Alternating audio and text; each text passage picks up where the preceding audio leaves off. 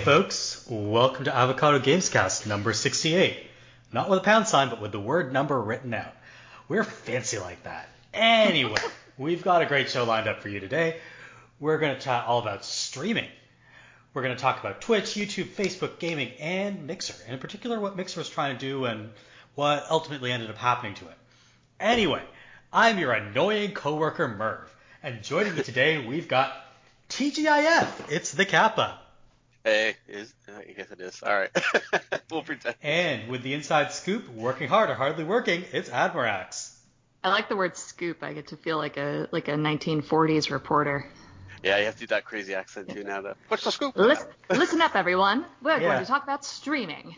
Yeah, you got to do that mid-Atlantic accent that I wish I could do. Um, so how are you folks doing today? Good. It's a lazy Saturday for me. Cut the grass. Now I'm just sitting inside.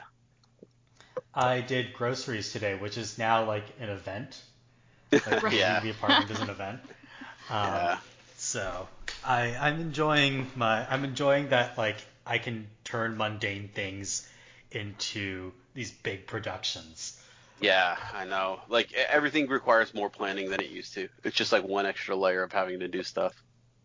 I don't know how I haven't managed to remember to wear a mask yet. I keep walking out the door without one. And we've been it's not like we haven't we've only been doing this for like a couple of weeks. We've been doing this for months and I Mhm. keep managing to forget to wear a mask. I don't Yeah. know how I keep doing it. It's it's bad for me too. I always feel like people are gonna look at me and be like, oh, he's one of those anti-maskers. It's like no. no, no, no. No, no, no. I'm I'm just just- absent-minded. Because I, I went to a, we did a pickup at a restaurant, and I, my wife ordered ahead, and I forgot that I was taking a different car than what she, the one she had. So I drove all the way out there, and there was no masks in there, and they, it was curbside, but I was kind of like waiting longer than I thought I should have been. I was like, oh no, what if I have to go in, you know? So luckily, I, I kind of like beeped my horn, felt like a jerk about doing it, but that was like the, think the only option I had going for me. So, um, yeah, it's it's weird times right now. For sure. Um, and I've been, as I'm sure uh, the two of you have been, stuck inside playing a lot of video games. Yes. Uh, so, uh, Kappa, what have you been playing lately? Uh, the, a little thing called the Sinking City. Um, I, this is Nice. I feel like I'm gonna kind of like beat myself up over this one because I've been on the record here a couple times being like, look, atmosphere doesn't make a game. You need more to it, right? Uh, feel like I was kind of wrong on this one. I'm not super high on Lovecraft stuff, just kind of in general. Like I've never really been like it's been okay stuff to me. Like I the cosmic horror and things I think are cool, and but you know I, I couldn't tell you the difference between a Shoggoth and you know I don't know what other what are the rest of them, but Cthulhu, Um, I guess. yeah, exactly. This was kind of like the first uh, game that kind of like really grabbed me, and it's by the Sherlock Holmes guys. Um, so I think maybe the layer there was that kind of pulled me in was the detective-y stuff. Um, kind of pulled me in, uh, but the the atmosphere and everything kind of surrounding the game is really well done. Um, it's a good looking game in a weird way. It kind of sets you into um, this city that's sinking. Uh, there's a giant flood took over. All of a sudden, weird things started showing up. Um, they're kind of isolated, cut off from everybody else. Not really looking for help because there's a lot of weirdness going on. But um, the the plot kind of follows a detective who shows up in this area, kind of looking at slash helping to look for uh, a lot of missing people who have gone missing in the area. For uh, uh, you know, they hear the call of madness, and that's what's pulling them kind of um, to this area. The cool thing I think about the game itself is that it, it's really a detective game at the core. There's a lot of Batman-ish type things going on where you're going into detective mode. Another thing I hate, um, but it, it works when the, the the game is centered around it a little bit more than I think maybe with Batman. Um, I, I really I like the, the settings. I like the scenes. I thought the missions were strange uh, in a good way, like in, in a Lovecraft way, I guess. Um, kind of like with the show, I think that it's dealing with some stuff. A lot of people are pointing out, hey, this thing is, is actually kind of you know racist, obviously. Um, and so I think that that's one of the things that the game has had to deal with. There's a character who's kind of um, you know got some issues going on, and I, I there's a disclaimer at the beginning of the game like, hey, we're kind of presenting this as it was for the time, which I don't know. I mean, maybe good, maybe bad, but I can see that kind of being a little bit controversial as the game goes on. Um, you know, long term discussions on it. but they present it kind of more in the lines of, of what Lovecraft presented, which I think had some problems. Uh, game looks good, plays really well. I played it on EA uh, Access, and like I was saying when I talked about this game might be my game of the year, I think that one of the things was is this was one of the very first Epic exclusives um, that's now kind of showing up somewhere else, right? Um, so now that Epic exclusive means more Epic for a for a little bit, it's exclusive.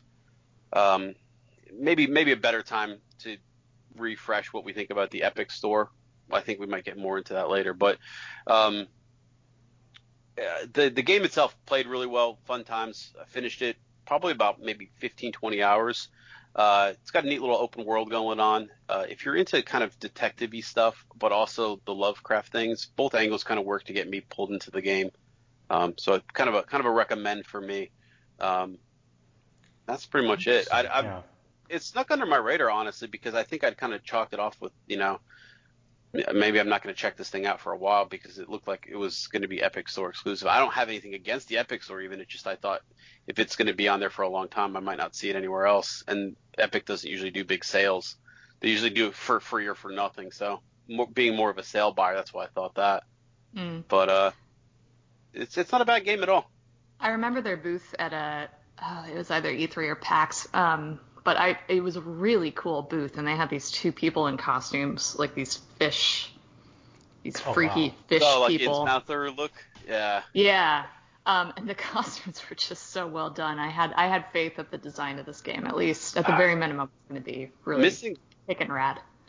Missing PAX this year has really been like like we we do an annual trip to like Orlando, and then PAX was like our other like annual trip as a family. And missing that this year has been really painful. Like not just not going yeah. up to see like my Seattle friends and stuff, but also like that's such a cool, weird like culture almost. It's it's almost like visiting a foreign country is is the best way I can describe it. But like missing that this year has been really tough for us too. Um, but thinking about like all the weird, cool booths and stuff, I, that that's one thing I do miss.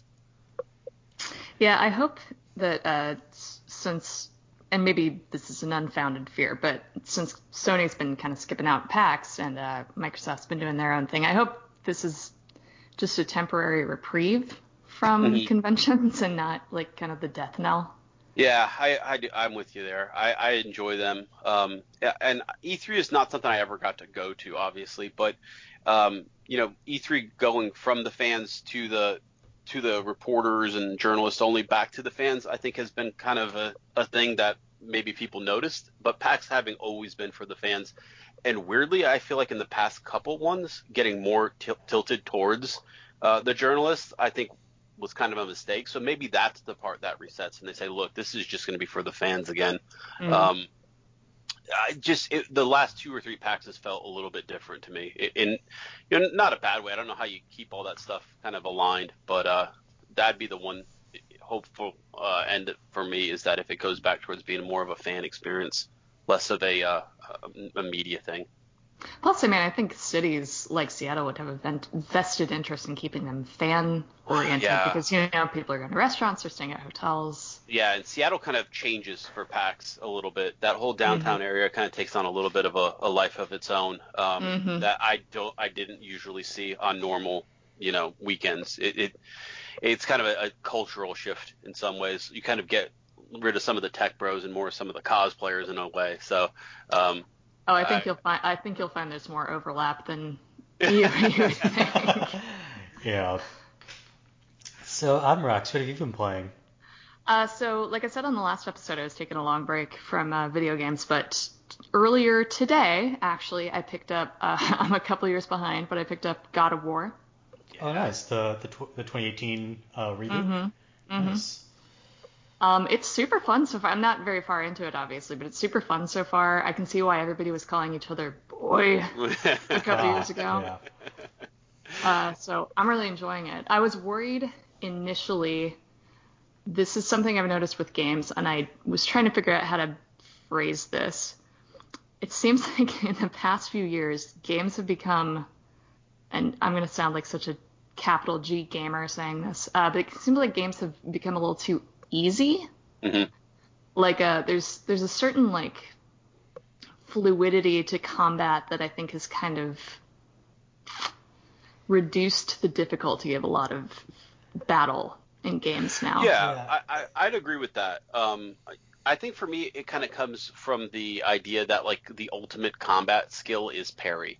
Th- does that make sense? And like so Mhm. many games kind of pushing that onto you, and um, I think people kind of maybe ran with that from like the Dark Souls series, thinking like, Mhm. oh, people really seem to love this whole like if I hit the button at the right time, I do a special move or something like that, and it's creeped into a lot of things. But I too find it a little bit easy, honestly. Once you learn the game's timing, like from there, it kind of gets a you know a little easier, like Yeah. you're saying. I first noticed it in uh, Arkham City, especially, um, Mhm. Where where you're just kind of doing these long combos of of fighting the mooks, and that was fun on one hand because you're you know you're Batman, you're supposed to be kicking butt, and on the other hand, yeah, I think it's it's made more. I don't know how I, I don't know what specifically about it I'm not super enjoying. Anyway, all of that to say, I think God of War does have some very that same kind of very fluid style of combat, but um, it was fun. I just I just uh, had my first like big boss battle, uh, and I actually did find it mildly challenging. So I, I, I have hope that the rest of the game is is going to be uh, challenging. It is good. Um, I, I it's one of the ones I felt like I enjoyed maybe more than some of the other hyped uh, games at that time. Um, I definitely found myself going through it. The one thing I think I don't know I, I don't want to blow anybody up, but uh, you know a lot of people talk about oh this this talks a lot about you know fathers and sons and it really echoed like maybe with with their relationships, but like I being a dad like I don't know I, I don't I felt different about it. I'll just put it that way. I didn't. I didn't feel like it was speaking to me as a father, and more of like, okay, let, don't be like this. Know, Right. Yeah. more than anything, um, it wasn't really like, oh yeah, it's it's tough to be a dad. No, it's yeah, it's tough to be a dad, but not for these reasons. You know, so. Um, but I, di- I, I'm that's not. Don't let that bring you down in the story because I actually really did enjoy it. Um, a lot more th- so than some of the other ones at that time. Yeah, and I, I I confess I haven't played any of the other God of War games. I just kind of saw clips. Oh, you're you're it good with. Yeah. I kind of figured because the clips. Yeah. I The other ones are have a little bit more like spectacle and a little Yeah. like set Yeah. piecey. Yeah, Yeah. so it seemed like it seemed like something that would really appeal to like high school boys. Be like, yeah, that's awesome. you, you nailed it. It's definitely one of one of those games where like it probably looks better like on a YouTube video of like, hey, look at this insane fight of this giant god, but all the stuff getting up there too is is not just kind of cringy, but also kind of problematic. So you're probably fine with not really running that series. Yeah. Cool. It Good hasn't aged super duper well, unfortunately. I Um, figured as much. Yeah. Yeah, it's it's funny that you mentioned like the, the kind of parrying combat and um like this is not exactly what I'm going to talk about, uh, but like I've been playing Ghost of Tsushima recently. It has exactly that that same kind of combat where you're you know blocking and parrying with the weapons and then waiting for the op- your opportunity to strike. But I think the way they've kind of made it, um, you know, they've kept the fluidity but but kind of up the challenge is by like giving the enemies a lot of tools at their disposal. So you're not just, you know, pressing this like press parry to win kind of thing. Mm-hmm. Yeah. Mhm. Yeah. If you like if you like there there are two ways to kind of make it more complicated. There's like give you a lot more stuff to memorize or give you a lot more stuff to deal with. And I think giving you like more varied enemy encounters is, is how they've kind of solve that problem or square that circle. Right. Yeah, and I, I like the idea of that, especially because you mentioned having a lot of stuff to memorize. That is my least favorite style of combat. Like I I appreciate that if other people like that, that's great. Um, but I can't remember anything Mhm. as, as far as Combos like, and stuff. doing combos and special moves. That's why I can't play like Mortal Kombat. Um, because when I get into a tense situation, I just want to smash every button possible. So if if I have to remember more than like say three button presses, I'm I'm gonna not be using some kind of combat feature. Yeah. Oh, yeah. I, I'm the same way. Even play, replaying Spider-Man was one of those things where like I went through probably half the game forgetting that there was that one button you could push to web people, and I was like, well, how do I kill this guy? Because I got back into it, you know. I just couldn't remember. I was like, oh yeah, there's that one weird button that you push to web up somebody and then attack them, and it's like a whole separate button. And I know exactly what you mean by that. Yeah, no lie. I actually sometimes before like you can pause Ghost of Tsushima and go into the menus at pretty much any time. Like sometimes during combat, I'll pause the menu and like go into the technique tree to remind myself what the button presses are. And it's literally just different numbers of triangle button. Yeah, I yeah, just can't exactly. remember Like, how many times X, I'm X, supposed X, to hit X, triangle. Triangle. Yeah. Like, is it three or two? yeah. Those. Yeah. Those are the worst. I think.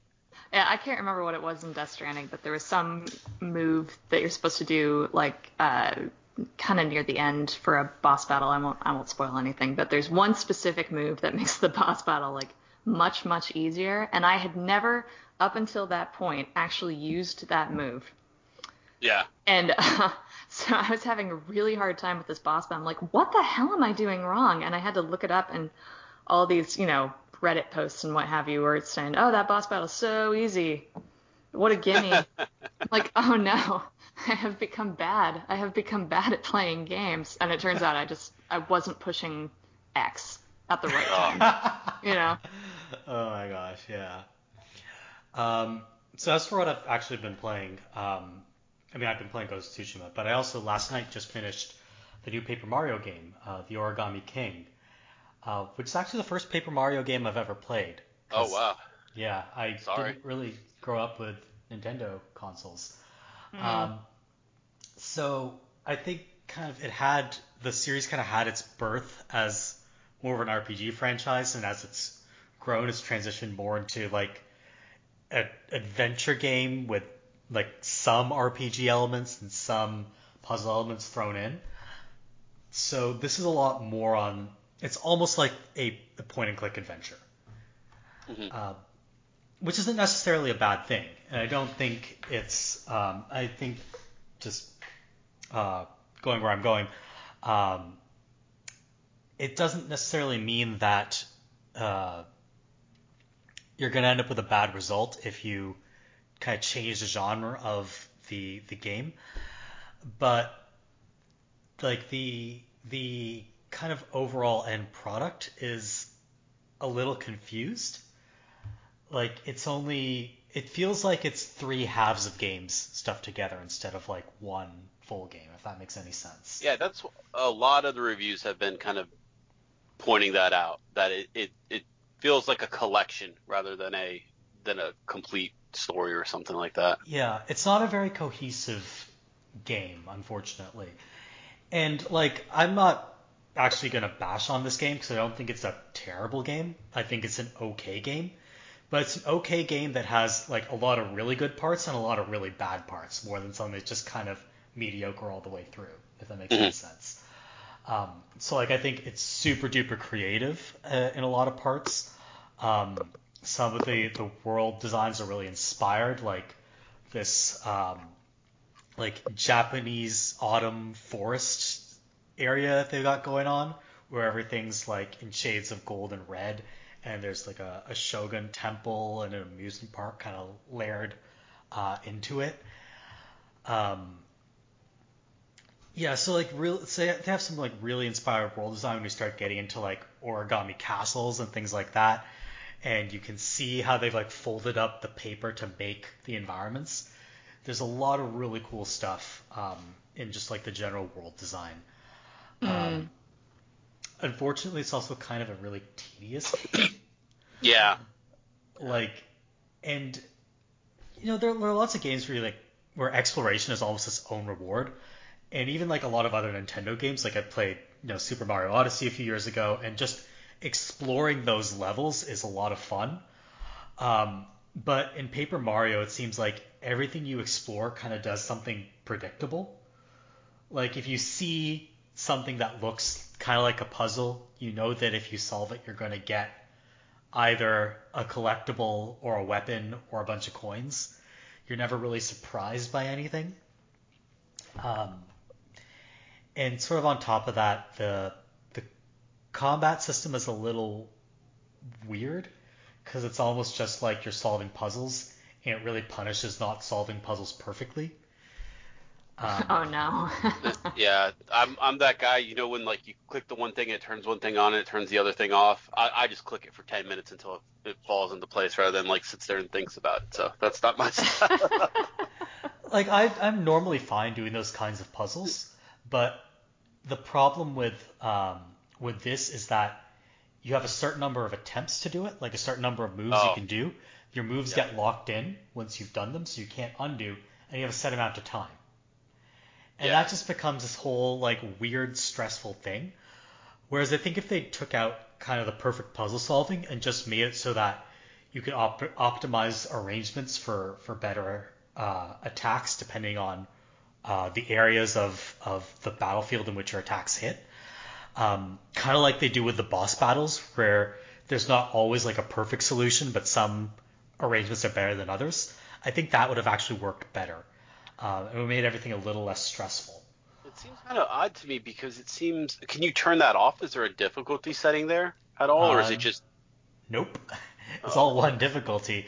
I like it's a game that like it, it's kind of geared a little bit towards children and the, the way it's That's what I was gonna say. There, there's no way my kid would want to deal with that. And I mean, I th- always thought Paper Mm. Mario, not not being kiddie, but you know, I know Like family friendly, right? when you say that. Yeah, but I mean, I I would not have a second thought about buying a Paper Mario for my kid because typically it's some light RPG. It's a little bit of stat management, but it's not the kind of game where it's gonna frustrate you. I mean, you you could have.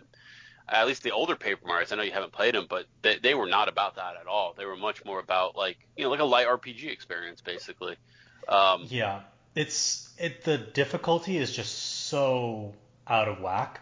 Mm. Um, like it starts off ultra ultra difficult, and then gets a lot easier, and then kind of ramps up the difficulty from there.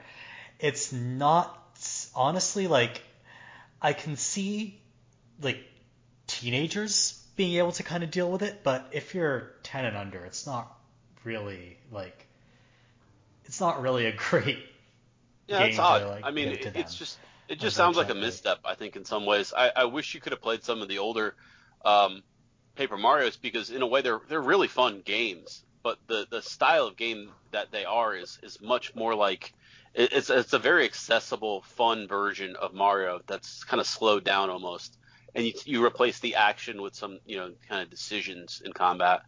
Um, I don't know. It's it's a weird weird step to take the series in, I think, and it sounds like at least from the reviews and things I've been hearing that it's not one that is actually very popular with the fans. So So is that is that in line with the? So I played the very first Paper Mario, and I don't remember almost anything about it, but I remember really enjoying it when I was a kid. Uh, has, is that kind of in line with the rest of the Paper Mario series? Because it, it seems like people enjoyed the first couple games and then haven't been as excited about the rest of Yeah. the series. I think what's my wife is a huge Paper Mario fan. Um, she's I probably played all of them uh, at different times, and I think what each version has done is maybe added one feature that kind of took away from what Paper Mario kind of used to be, right? Mm. I think um, I think the the hallmark of the series is probably Thousand Year Door. I think that's the one that people tend to like most. Yeah. Um, which was the GameCube one. That one was like your probably mo- a lot of places game of the year level, um, you know, game.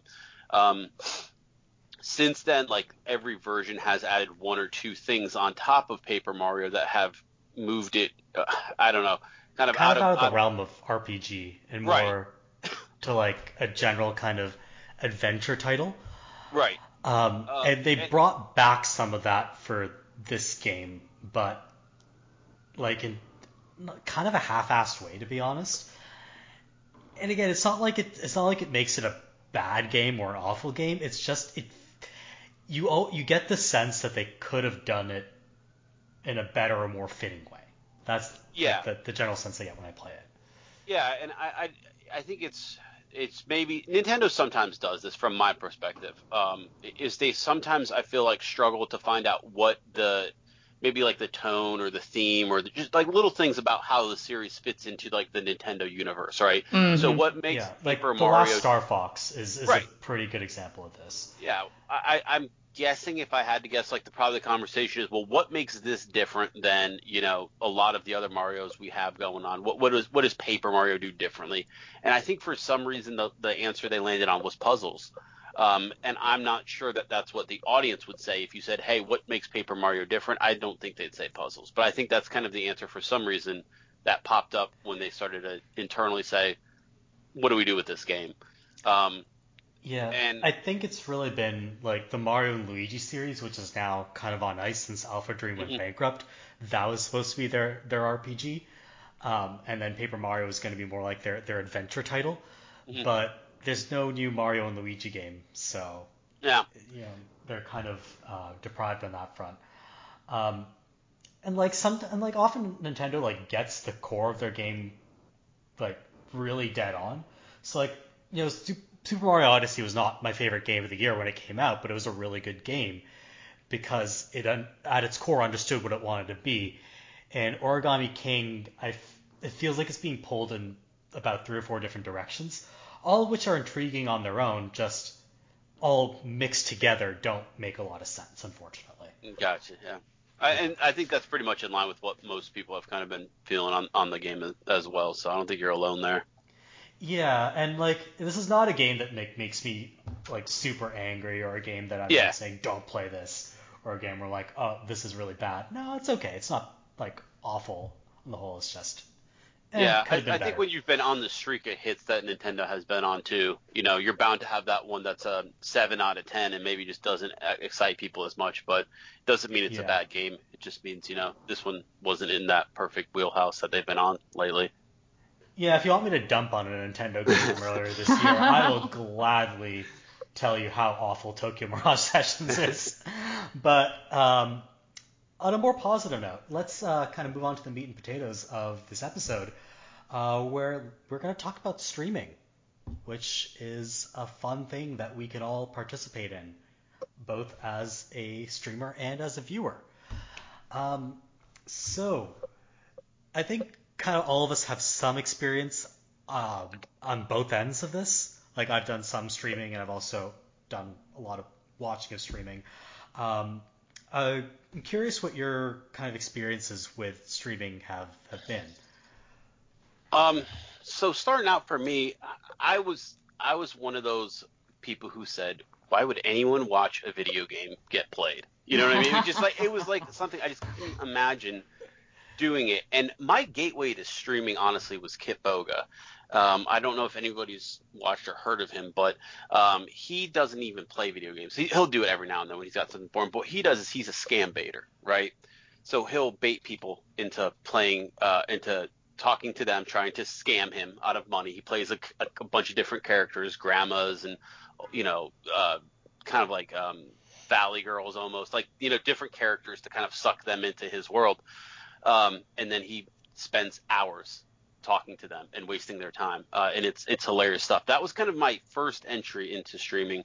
From there, I kind of got into the the just chatting world of Twitch, um, which is kind of almost more like talk shows in some ways. Uh, there's a lot of weird stuff out there. Um, people doing just incredible stuff with streaming technology. Sushi Dragon is one that really kind of struck me early on, um, who's just absolutely insane with what he can do with, with the tech that's available. Um, so that's kind that was kind of my gateway, and from there, I actually I went into watching a lot of um, GTA RP was a big thing for me for a while, um, stream wise, which is people playing just regular, you know, like GTA, heavily modded on uh, separate servers, where they would role play as you know a cop or a car thief or um, you know, one of the my favorite ones was someone who just literally role played as a receptionist at a hospital, and it was just kind of like had that attitude, you know, just that attitude of like, oh no, here you guys come again, all you thieves and cops doing all this cool stuff, but just ruining my day with your drama, you know. Um, things like that were what I really got into, and only then really did I start getting into the games. Um, you know, and I think that I don't know if that's typical for how I got into streaming, at least, or how other people get into it. But for me, that's kind of where I went with it.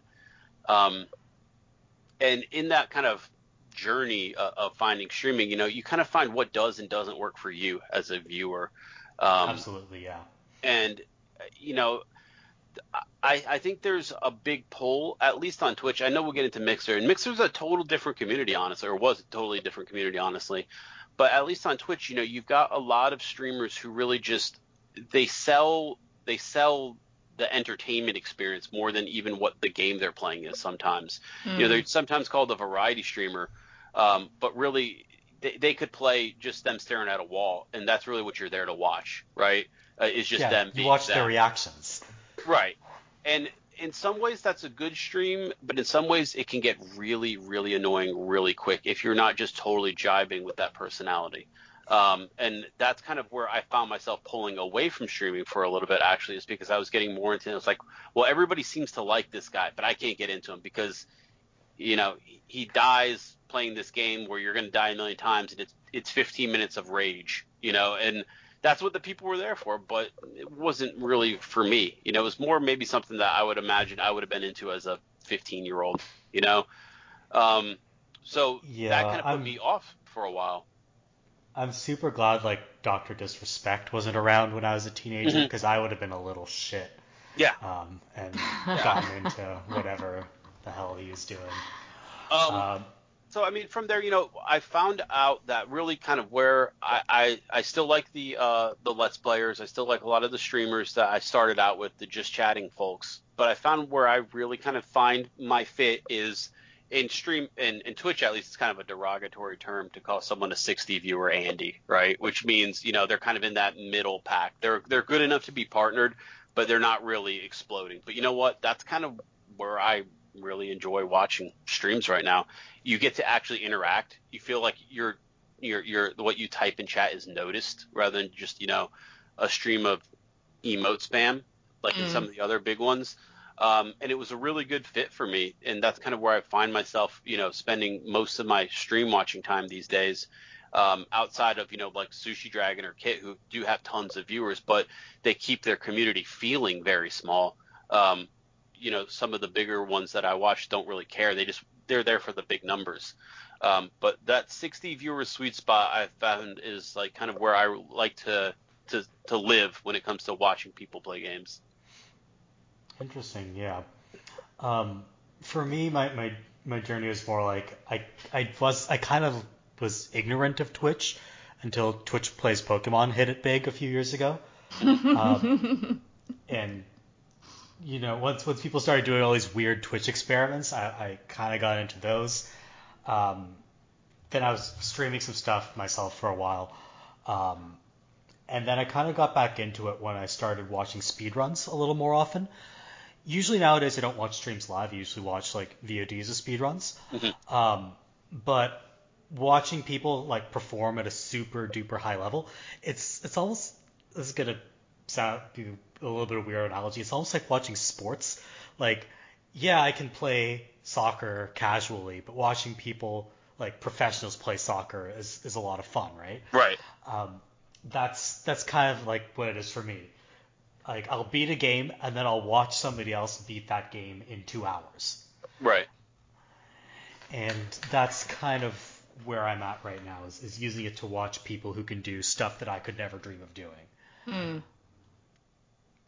Uh, so for me, I I think I first got uh, introduced to streaming when um, I realized that I was not going to be able to play PT myself. uh, that Oh, that yeah. opportunity was denied to me. So I was like, shoot, how do I get the experience of playing PT without actually playing PT? Uh, so I found some streams of it and uh, watched the whole thing and loved every second of it and became incredibly bitter.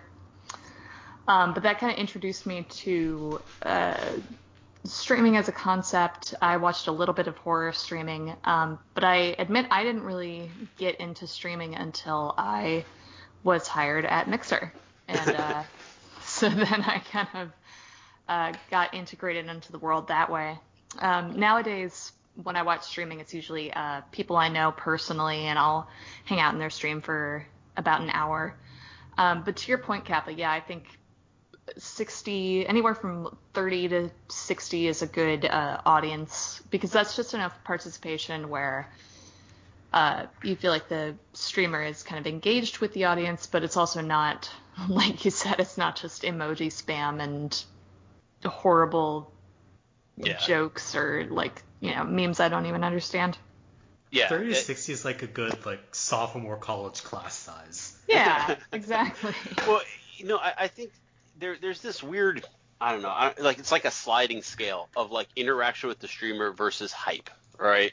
Like Right. it's not great to be in a a five viewer stream most of the time because you f- almost feel like you're having to do like what do they call emotional labor almost like you're almost Mhm. having to pull like stuff out of the streamer because they're almost they're usually more engaged with the game or, or this or that so you're almost trying to pull it out of them and be like hey man talk to us we're sitting here you know Right. Whereas like 30 to 60, you're starting to get that that that conversation going between you and the streamer and the game and things that are happening on screen and stuff. And it almost feels more like um, you're watching a show than you're watching a friend play a game from the couch. Does, does that make sense? I know there's some people who want that exactly. friend playing a game on the couch, but um, finding that sweet spot was really hard for me because for a while I was like, well, obviously if they had 10,000 viewers, they're better. But then I really kind of quickly learned, okay, 10,000 viewers is not where I want to be.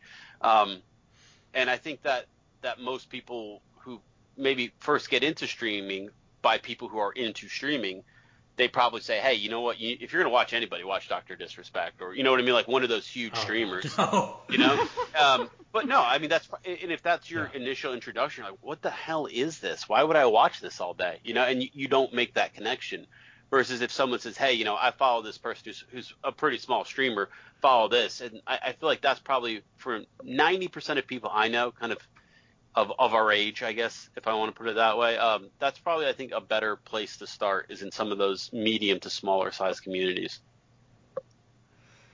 Yeah, like it'll help you kind of get your bearings almost. Mhm. Um, instead of, I feel like, um, I feel like watching the the bigger guys who are like deeply enmeshed in Twitch culture. It's it's a huge culture shock almost. yeah Oh, Like yeah. you have all these memes flying around and emotes that I don't Yeah, even they have- understand. They have a hundred in jokes that you will never exactly qu- quite get the same experience out of. Yeah, it's like it's like tuning into a TV channel that's speaking a language you don't speak. Yeah, I so having played games, you know, specifically stuff like Destiny with a lot of younger folks, it's just the natural crowd that plays it. You know, um, I mean, I've had I've had those moments before. I'm like, what do you mean this was PogChamp? You know, and it's literally how gamers that are that grew up with streaming talk. You know what I mean? There'll be something that happens in game as we're playing. They'll say, you know, they'll say PogChamp or they'll say uh, KEKW, and I'm like, you know what I mean? Like, what does this mean? You know, like so you almost have to go like translate it, um, you know, and, and figure out, okay, well, so PogChamp is like, oh, that was cool that that happened. It was hype. It was it was it was awesome. You know, um, you know, KEKW is okay. That was kind of goofy, silly type stuff. So as you lean into like that culture, you start to figure out that it's not So necessarily what's happening. Yeah, exactly. but it's not actually what's happening in the picture even that is what they're reacting to. It's the way that reaction is used on Twitch. And they literally will talk like that. I mean, have conversations like that. So the more you kind of enmesh yourself into that world, you start to realize that Kappa means one thing, you know, even though it's my, it's fucking frustrating. 'cause I've been Kappa for, God knows, I don't know, 20 years now, long before Twitch even existed, you know? So, Oh, is, I- is Kappa a, a Twitch thing now? no, yeah, oh, it's huge. It's, it's, Kappa's like a, a big Twitch emote thing that I don't understand. Yeah, so generally it's just kind of I don't know, it's not even used consistently across different places. So like Kappa is kind of more like the uh like I'm being sarcastic emo. Like whatever I just said, Ah. but not really. But sometimes really, but also not. You know what I mean? So It's, it's, like kind a, of it's a troll emote. yeah, almost. yeah, it's a troll. emo. Gotcha. Um Yeah, at a, at a certain point, it feels like Twitch can sometimes, especially in the big channels, it's just like 10,000 people all talking to themselves. Yes, exactly. You're you're uh, you're right. And only recently has Twitch even made it even kind of able to have a conversation between viewers, right? So Twitch chat is almost directly oriented towards the streamer, right? Um, and then the streamer does or doesn't read stuff, and then every now and then though people will have these little in conversations with each other. You used to have to have uh, basically a um, an add-in uh, BTTV is very popular. Almost everybody who watches a lot of Twitch has it, and it's how you talk to other people more or less. Because otherwise, in, in a scrolling chat, it just gets missed. Mm. Um, so I've I've found that that's kind of like the shortcut of like, hey, if you want to talk to me, you at me. And only recently has has Twitch added an actual reply system um, for the conversations that are happening outside of what the streamer might be talking about. Um, now that's kind of important. You think that would be something in you know put into the design. But I don't really think that maybe Twitch thought there would be much of that conversation, viewer to viewer. I think they designed it more. Hey, they're going to want to talk to the uh, the streamer. Who cares if they want to talk to each other? But I've found that the way the community works, you know, especially some of the smaller streams, um, I, I found that that to be a real thing. It is how how people talk to and build their community around eat, people talking to each other, um, whether they facilitate that or not. Um, one of the things I've noticed with a lot of streamers too, this is really like kind of like there's been a lot of um, psychological talk lately on, on Twitch about how being a streamer and creating content and managing communities and all this stuff that runs you down, takes a lot out of you. There's some very high profile suicides and stuff like that um, in the community. Um, mm-hmm. and, and one of the things I've noticed early on is you really there's kind of this curve, right? When you're growing and like the stuff that you're you'll have to kind of almost put up with in your channel. Mm-hmm. Um, yeah. The way people talk and because you see them as a viewer and Twitch really pushes viewers. That's that's your metric that leads to you getting partnership that makes this basically a job rather than something you do for fun, right? Um, and I've been a mod for a lot of 20, 30 viewers, people who are pushing for that partnership number, right? Um, so when you're talking about building the community, it's really easy to say, well, you know, I'm not going to let people come into my community and say this or that, right? It's really easy to say that. But then you start to notice, hey, I got five viewers and two of them are being jerks. What do I do, right? And so that's kind of where the feedback between the, the streamer, the mod, and the community really starts to, to become an issue, right? Mm-hmm. Um, so I, I've noticed that that's kind of like when you're talking about the streams that you're watching, the streams that you're viewing, understand that if you're going and watching a smaller streamer, that the fact that they're letting people or people seem to be kind of out of line and the streamer's not doing something about it, you know, we've got strong moderation on the avocado. All of us are used to stuff that would 100% not fly in Twitch chat would get you banned where, where we all hang out, right? Yeah. But just because the streamer is allowing that, I would tell people be cautious because that's not really the same as condoning it. I know we would say yes, it is, but it's a different world. It's a different community. You've almost got to at least to get your foot in the door to build the community. At least you know let some of that stuff maybe fly a little bit more. Um, yeah. Unfortunately. Yeah. Ulti- ultimately, putting up with. Sorry, go ahead. Uh, ultimately, that's why I never streamed. Is because I just I have zero desire to kind of entertain that world of right toxicity that you kind of just have to have as a matter I, of fact. Yeah, I think that's a really good way to put it. You almost have to have it at first. Um, you know, and I think once you get bigger, you can kind of say, look, guys, this doesn't fly in my chat. I know this is how people talk everywhere else on this website, but it's not how you talk here. And I've, I've seen small streamers do that. Don't get me wrong, but it's hard until you can find that voice, you know, or, or you know exactly decide, you know, this is how I'm going to be as a streamer a lot of times it's just people like, hey, I, I have fun playing this game, and it'd be more fun if I had more people to play it with. Mm. Um, so I, you know, sometimes I'll post. I like to post, you know, hey, check this stream out in the OT. I don't want people to go in there and see that the chat is, you know, at least somewhat, you know, to our standards, being a little bit of, you know, toxic, and assume that that's what the streamer is like or about, or that's who they are.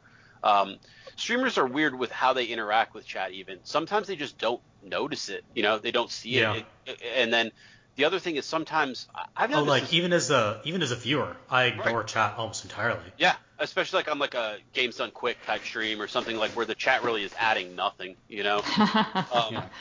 Oh, they made they made GDQ subscribers only now, yeah. so it's yeah, cut got, down a lot on the crap in in chat.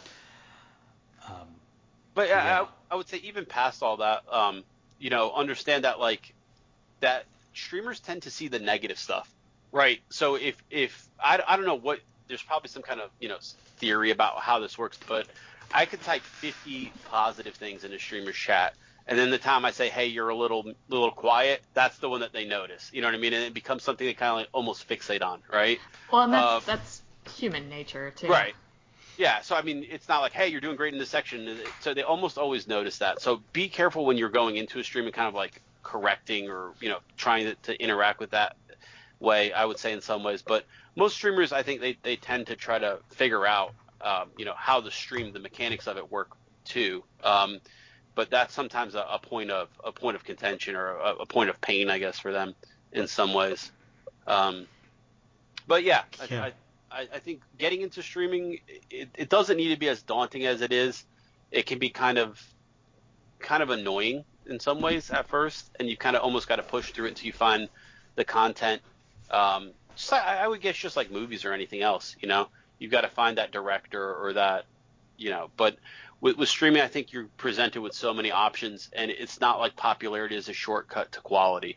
Um, is, is I guess the one thing I would really say as far as what I would I would tell people just getting into it.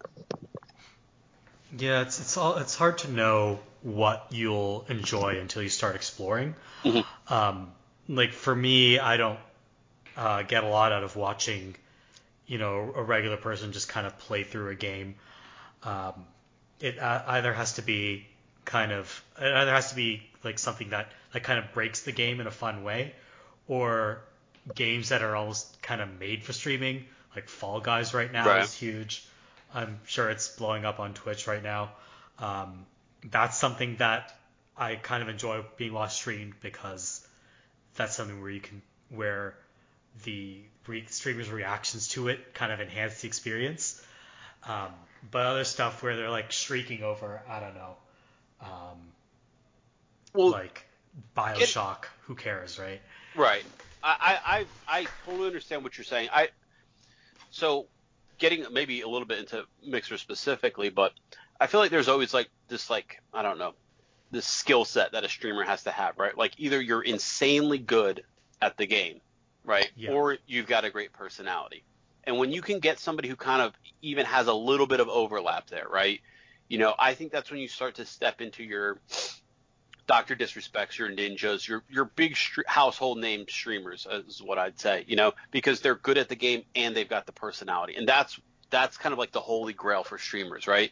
I've watched people who are insanely good at Valorant, for example. They they just can't miss. They get all those headshots. They're they're they're that good, but they are they put you to sleep watching them, right? Or on the other end, you know, I got that guy who's cracking 50 jokes a second, but like he's dying to the uh, you know the intra boss in Bioshock. I, I can't watch that. You know what I mean? You've got to have that balance of of skill and personality. Um, and I, I think that that's what a lot of people initially kind of need to focus on as a streamer, and then as a viewer is find find what mix of that works for you. Yeah, absolutely. And um, like you said, getting getting kind of into um, into Mixer and how that, that kind of differed from Twitch.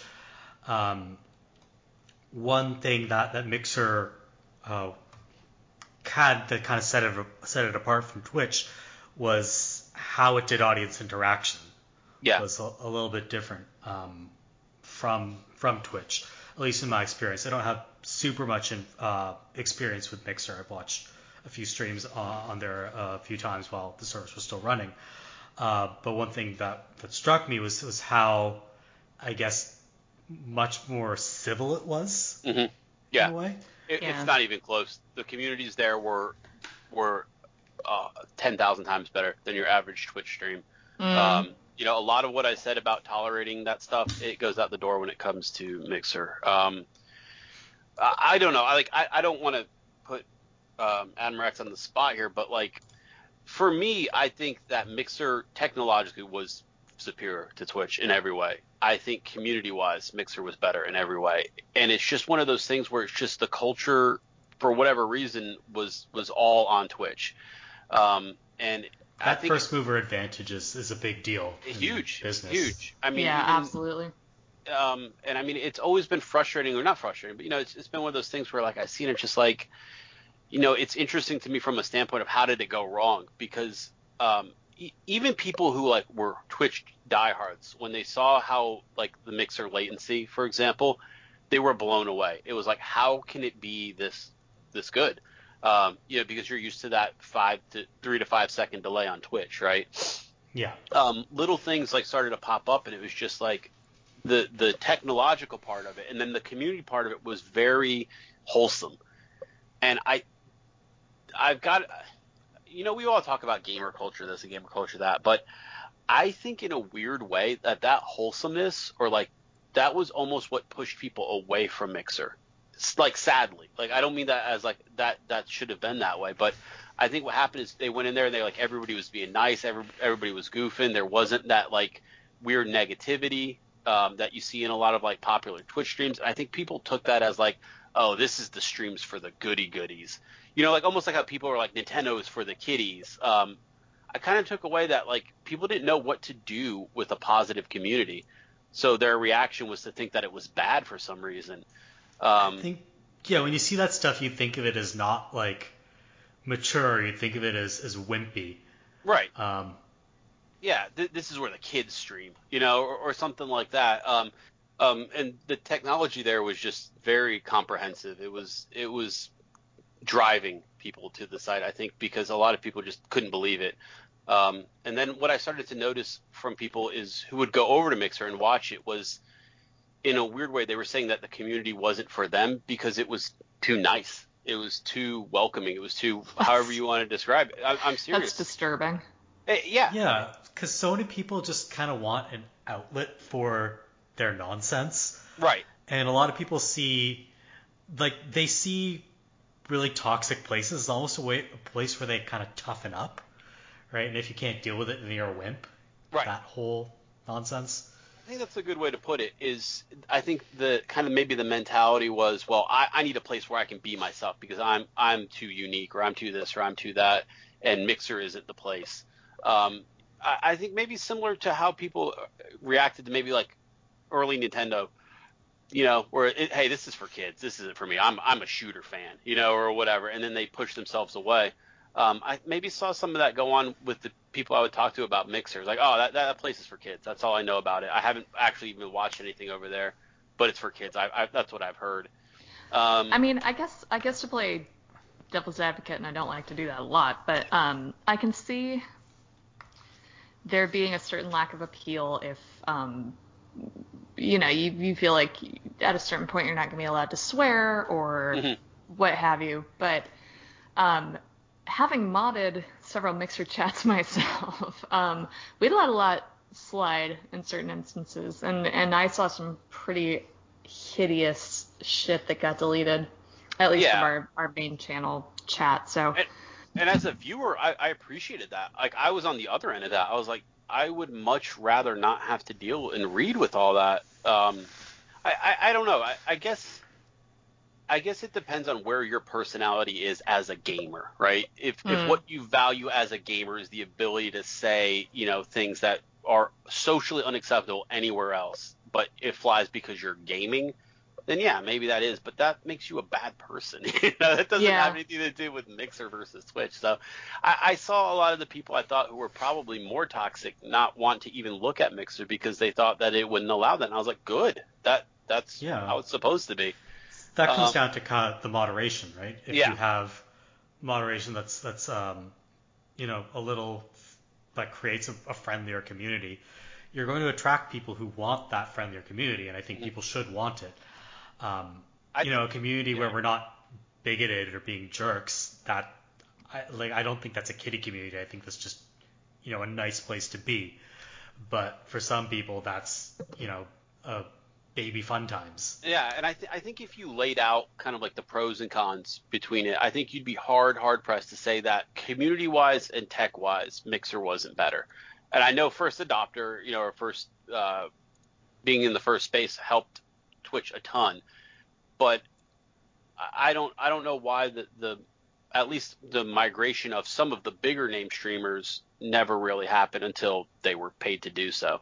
Um, so so actually, you did mention the tech, and that's something I kind of wanted to get into, um, which is like this this low latency tech kind of facilitated interaction that you couldn't easily do um, on Twitch, which is like real time effects that happen in game and stuff like that. Um, so I, am actually curious, and I don't know if, if uh, or anyone can speak to this, which is, was it kind of like, here's this tech, and now we can what kind of audience interaction can we build around it, or was it like the kind of audience interaction that people wanted that, that fueled them to create, like fueled Beam to create the tech? Um, yeah, I guess I can't speak to that as I, I joined Mixer uh, long after it was Mixer and uh, wasn't around for the Beam time. Days before the Microsoft acquisition, yeah. Right. Um, but I, I think part of the appeal was uh, the interaction with the streamer, uh, just as a more uh, kind of real time thing. Like I, I remember that being the focus of a lot of our commercials and ad bumpers was um, being able to talk to the streamer and react to them winning or dying or what have you in real time and kind of feeling more like you were a part of the experience rather than watching the streamer and then reacting you know 30 seconds later and you know that being Yeah. that being it might as well be a couple of years later in Right. internet time because what happens frequently, this still happens on Twitch. Twitch has gotten better latency wise, but this still happens. But to, for an example, let's say, um, you know, the streamer you're watching is playing, I don't know, Mario, and they fall and die, and you go, oh no, too bad, or something like that. but then they go, and then the next 30 seconds they load back in, and then they do it correctly, and then they see your message, oh no, and it's like, what do you mean? Like I, I just did this, and it leads to this weird like dialogue sometimes between streamers and the audience where it's like almost looks like you're gloating that they died or Right. that you're I'm, I, I, I'm not even joking. This happens probably 50 times a day on Twitch in a stream where it's just that little bit of 10 to 30 second latency between what you type and when they read it makes it look like you're being a jerk, right? To, Right. to the streamer, but it, you're not. You're literally just reacting to what just happened, but they're not seeing it until uh, a minute later. So um, that was a huge selling point for me because seeing it in action, especially when like Mixer was kind of in its infancy, I was like, this is. It was mind blowing being able to react to something that just happened. mm-hmm. Um, and then I, I think that, but yeah, I, I think that a lot of times when you're, you're looking at getting into streaming or looking into streaming, I think the successes that Mixer had early on um, were all in that kind of like space of like tech, um, and that it drove a lot of people to, to to the service that were interested in that side of it. But Mhm. maybe maybe in a weird way, maybe not some of the, the outgoing personalities uh, in in other ways. Um, Yeah. It was um, maybe more that that person who's really good at the game and speed running, and less the person who can make a ton of jokes while they're playing, you know, uh, the equivalent of a B movie of a game. Yeah, yeah, and and I think the some of the wish and hope for the technology was that uh, people could interact with the game itself. Like I know I know there are a handful of games where you could do that, where you could um oh I've forgotten what it's called, but it was it was kind of like State of Decay but with aliens, Mhm. and you could send. Uh, the players like health packs, or you could spawn an alien to screw them over if you had a certain amount of sparks. Um, and that was really fun, but I feel like that technology wasn't really around long enough for game creators to become Integrated. interested in it. Yeah, or integrated at all. And and I think while that technology was really cool and could have gone in a really neat direction, it it had such a brief lifespan that I I don't know if we're gonna see that again for a little while.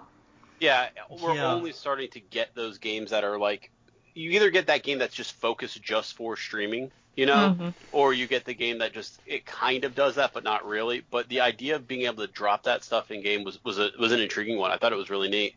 Um, I Or, think like being able to vote on what happens next and stuff like that. Mhm. Um, like that, that's something that Twitch unfortunately doesn't do super well without a lot of hacking kind of on the back end, uh, which you know people have done. They've made Twitch plays Pokemon, right? Um, and Twitch being uh, like having those kinds of APIs available makes that possible, but it's not like an accessible thing. Right, right. Yeah, it, it's done through bots or through chat or through this or through that. It's not it's not all just you know clicking on this and it's in the game um, like Mixer had. So Mm. um, Yeah. I, I- so I you know like we talked a little bit. I I tried to stream. I streamed a little bit on Twitch and a little bit on Mixer to pretty much just my wife and you know two or three other friends. But um, you know I, think early on, no matter how you were looking at it, it seemed like Microsoft was going to be in this for the long haul, um, which I think was why shutting Mixer down was so surprising, especially after acquiring what I would honestly consider probably two of the best options for streaming uh, with Shroud and Ninja. If you'd have asked me at that time, hey, you can get two, you can start a new streaming service with two streamers. Who you got? It mm-hmm. would probably be those two. Honestly, I mean, I don't know exactly where the conversation went, you know, internally, um, obviously, but I, I think it was the right call to get those guys in there because Shroud is unnaturally good at literally every game he tries. Whatever FPS is going to be out, he's going to be in that top tier of players. You know, maybe just outside of like tournament level, but at a level where he's doing stuff that I can't do. So I'm going to watch. Um, Ninja playing the most popular game in the world at a very high level with a cool personality, a lot of fans, a lot of kids that are into him, you know, all that kind of stuff. I, I don't think that a lot of people are saying I think that that was the downfall. They paid them too much, but I don't really know if that's a if that's a reason. Um, but well, I guess I, I have I have two responses to that, and I think one is Microsoft is never afraid to cut yeah. cut a program or cut a project that they feel they're not getting a good investment on, like Windows Phone, the Zune. Um, oh, the Zune still breaks my heart, honestly. I know, and and honestly, you're not the first person I've heard say that. Like people loved the Zune, so I'm not sh- like I guess Microsoft just has an eye for you know trimming the fat and being as lean as yeah. possible. Um, so I think there's that aspect that that's just the company culture, good or bad. That's what they do. They cut stuff. Um, and then I guess to the other point, I can't really speak to Shroud as I didn't know a ton about him, but Ninja, I want to say they got him kind of at the exact wrong time. Mm-hmm. I think because he he was peaking kind of right when they acquired him, and I and I think people were starting to move on from him, especially yes. since he had so much controversy regarding especially sexism and, and I remember the reaction at Mixer, like we were talking about Mixer trying to be a more positive space. The reaction to acquiring Ninja specifically when he was coming off of a lot of controversy, uh, that rubbed a lot of people the wrong way. Yeah, I, I think the other part of it too was he was primarily known as a Fortnite streamer, and mm-hmm. Fortnite itself, I think, had been, you know, the, the halcyon days of Fortnite being the only thing people watch were slowly fading as mm-hmm. well.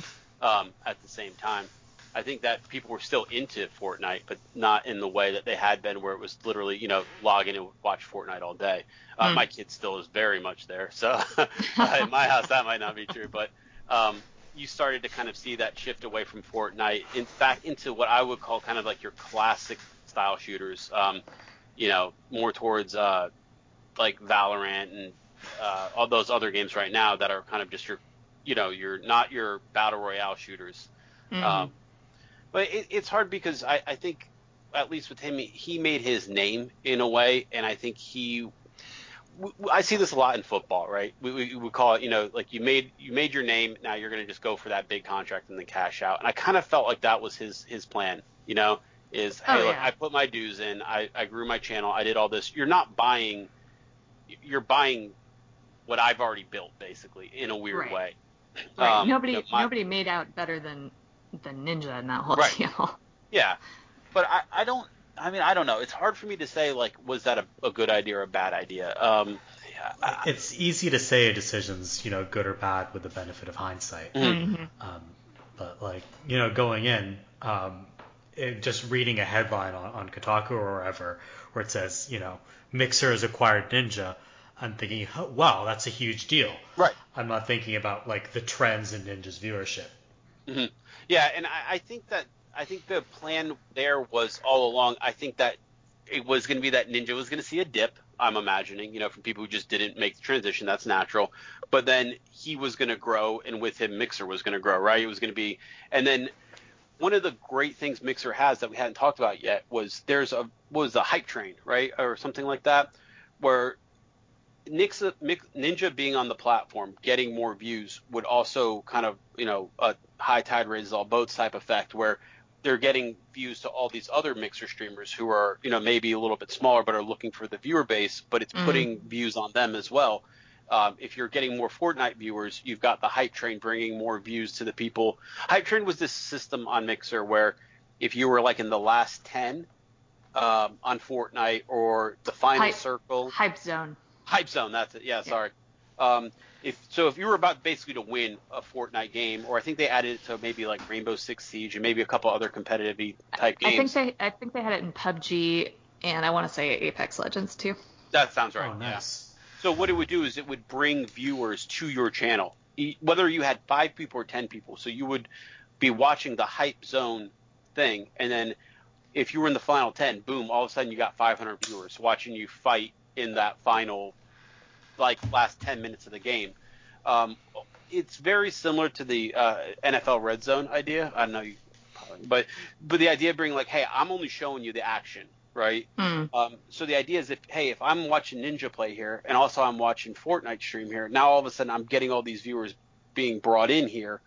Um, I, I don't know. I think it, it, the the plan was a solid one, and it's hard for me to figure out how it all fell apart, you know. But I- would guess it probably has something to do with the fact that they just weren't getting the return on investment type thing, or you know, those whole cold hard numbers weren't there. Um, that the plan just wasn't working, wasn't in effect the way they expected it to be.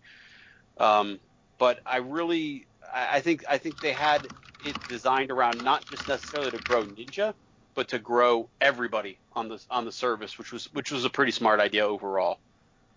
Yeah, I think I think uh, the bet was certainly that people would kind of trickle out from Ninja to other viewer or to other streamers. Um, but I don't even know if that was true on Twitch. Like, No, would, it wasn't. would people would people watch Ninja and then once he was Uh, done go to some other person So or? the- Yeah, I Ninja would host a lot of people. Yeah. That's one thing he was actually well known for was hosting a lot of other streamers. That kind of I wouldn't say gave them necessarily their big break, but certainly boosted their viewership. Um, now, was he bringing people onto the platform as a whole, or was he just kind of redirecting his viewers to some other streamers? I think it's probably more the latter.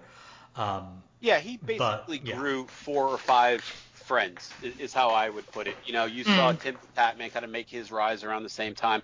Dr. Lupo, who kind of has, has had typical ups and downs, but he, he had probably his best times when he was hanging out with, with Ninja. So kind of, you know, yeah, I don't think he was, he would occasionally host, you know, a hundred viewer guy who was just, you know, trying to make it, make ends meet, but he was, you know, a Fortnite guy. But very rarely did you see him kind of do anything community focused. It was more kind of like, hey, here's the people I play with, which is why during the whole thing I don't stream with uh, women streamers was was kind of a uh, you know a dramatic moment. But you know, uh, I, it's hard to tell with him because I think he in some ways was very much in uncharted territory for a streamer that big, right?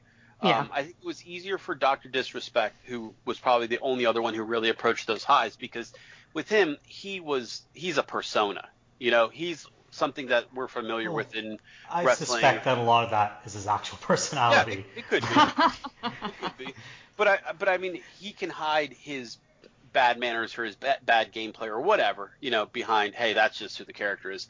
Whereas with Ninja, he was who he was, and I would say ma- majority of the time he was a, a kid friendly, you know, guy, but he'd have his his moments, you know, and it would it would pull it back, you know, and you start to see, okay, wow, you know, that's not exactly what I would call kid friendly, but um, what was he the right guy for Mixer? I don't know. I, I, I probably not because I think Mixer's community, like we were maybe talking about, is a little bit, a little bit less rough around the edges than what Twitch was. You know, and I think they were a little bit less tolerant for some of those moments where he would, you know, rage on somebody who killed him. Um, Yeah. Where I think that was kind of accepted as part of, you know, hey, okay, he had gaming moment on Twitch. Um, had a little bit of a different feel on Mixer. yeah, and I mean, I I, don't think, think. Sorry, go ahead. I think Mixer was simultaneously maybe too kid friendly and a little too adult. Like I think the most frustrating thing I had during Mixer's time, and I, you maybe you can answer this. I don't think this is too, but like I remember people being very big about not saying your age. Like it was a very big like deal Yeah. not to ever say your age, and I was it was confusing to me like as a viewer because I remember like I don't know how to describe. it. Like someone was playing and like somebody was like, "Oh yeah, I've been trying to play this game. I've been playing this game for about a year, ever since I was 12." And, I'm, and they'd be like, "Ah!" Like the stream would stop, and then they'd be like, they'd like delete the comment, and like it was jarring a, as a viewer. And I'm sure there was some kind of rule about it or something, but like It, w- I Yeah, always I- remember that being a thing. I, I remember there was a rule that, um, you know, obviously you couldn't be watching, quote unquote, if you were under the age of 13. And I think that morphed somehow into some weird, like, taboo, like, about Mentioning mentioning your childhood at age, all? like, even a little bit. Yeah, it, it was it was very because Mixer had a a rating system almost for their streams, um, and it was like I think there was like a hey this is a designed to be 18 stream. There was a uh, like G rated stream, and I remember watching some streamers. They're like, hey, we're about to be in like I think it was like if you were featured on the front page of Xbox, like when you log in like the tab. Uh, you had to be kid friendly during that yeah, time. you you couldn't be. I want to say there's three different levels. There was like uh, the kid friendly, uh, the kind of like I don't know PG-13 version, and the 18 and over. And yeah, you would absolutely not be featured on the first page if you were 18 and over, uh, because by default, if you were if you were watching and you hadn't signed up for a Mixer account, they just assumed you were under 18. Right, right. I think Probably what they legally have to do. Yeah, so it would kind of drive this weird scenario where you'd be watching a streamer and all of a sudden he'd be like, okay, hey guys, I'm about to be on the homepage. Uh, and like chat would basically have to be like super moderated. Uh, and like everybody had to be on their best behaviors. And it was kind of jarring as a viewer. So, you know, like, you know, I'm not saying like I'm in there, you know, slinging out, you know, F bombs or anything, but like, you know, it would be like the occasional shit or damn or whatever, you know, and it was like all of a sudden the stream kind of flipped the switch uh, when that front page feature happened. Um, You know what it kind of reminds me of? Like you know in like a like an 80s comedy where they're all like having a party, like a house party, and the parents come home Yeah. and then like everyone hides. yeah, like the record scratched and it's like, Yeah. oh no, yeah, Yeah, gotta gotta hide all the soda and. yeah. I'm making it sound worse Soda, than it really. like the jazz sticks. But no, I I think I think it was it was a little bit of a weird self hamstring thing because uh, you also couldn't have any games that were rated M. Right, exactly. And and I remember like I'd be watching a guy play, uh, you know, a, a game for a while, and he's like, okay, I got to switch over to, you know, uh, Rocket League for the next hour because we're going to be on the front page. And it was like, all right, man, you know, I'm not watching Rocket League, but you know, so um, there was a little bit of that feeling to it, and I, I think maybe that was one of the things like I was talking about that kind of drove that kiddie feel because I remember um, watch just the age thing was just boggling to me because I would watch it a lot with my son. Um, and he, we watched two or three streamers kind of uh, regularly, you know, um, and like something would just come up, you know, and my kid would be like, you know, just just somehow casually like you could interpret his age that he was a, a kid, you know, and I just remember I remember what, one time he got his he got like a the equivalent of like a warning, like he got his chat deleted, and they said don't post about your age again. He was like dejected, like he didn't want to watch the stream ever again, basically, you know. You know, and like I, I explained to him, I was like, look, it's not that. It's just a rule. You know, you didn't do anything wrong. You know, stuff like that. But I'm like, you know, what if every kid was watching this not with his dad, and it's just like, man, maybe this streamer doesn't like me. You know, because kids take different messages. You know, from Yeah, from yeah. stuff Yeah. like that. So, um, I, just remember that kind of being very vivid, and like that whole like age thing to me was just it was just weird.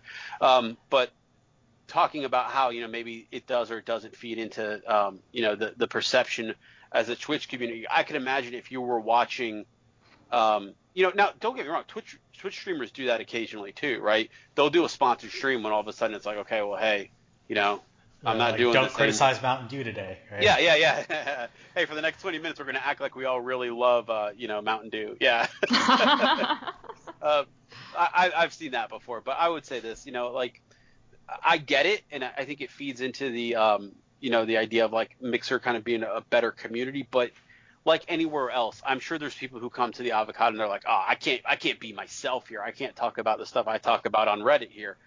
I I think that like- there was some of that, uh, and I think that in general we've built a community that we like, and it's small. But I think that Mixer built a community that they liked, and it was small, and it was kind of going to be that way unless they open themselves up more to, I don't want to say embrace, but to at least allow some of the shittiness that kind of encapsulates Twitch viewers uh, or in the community in general.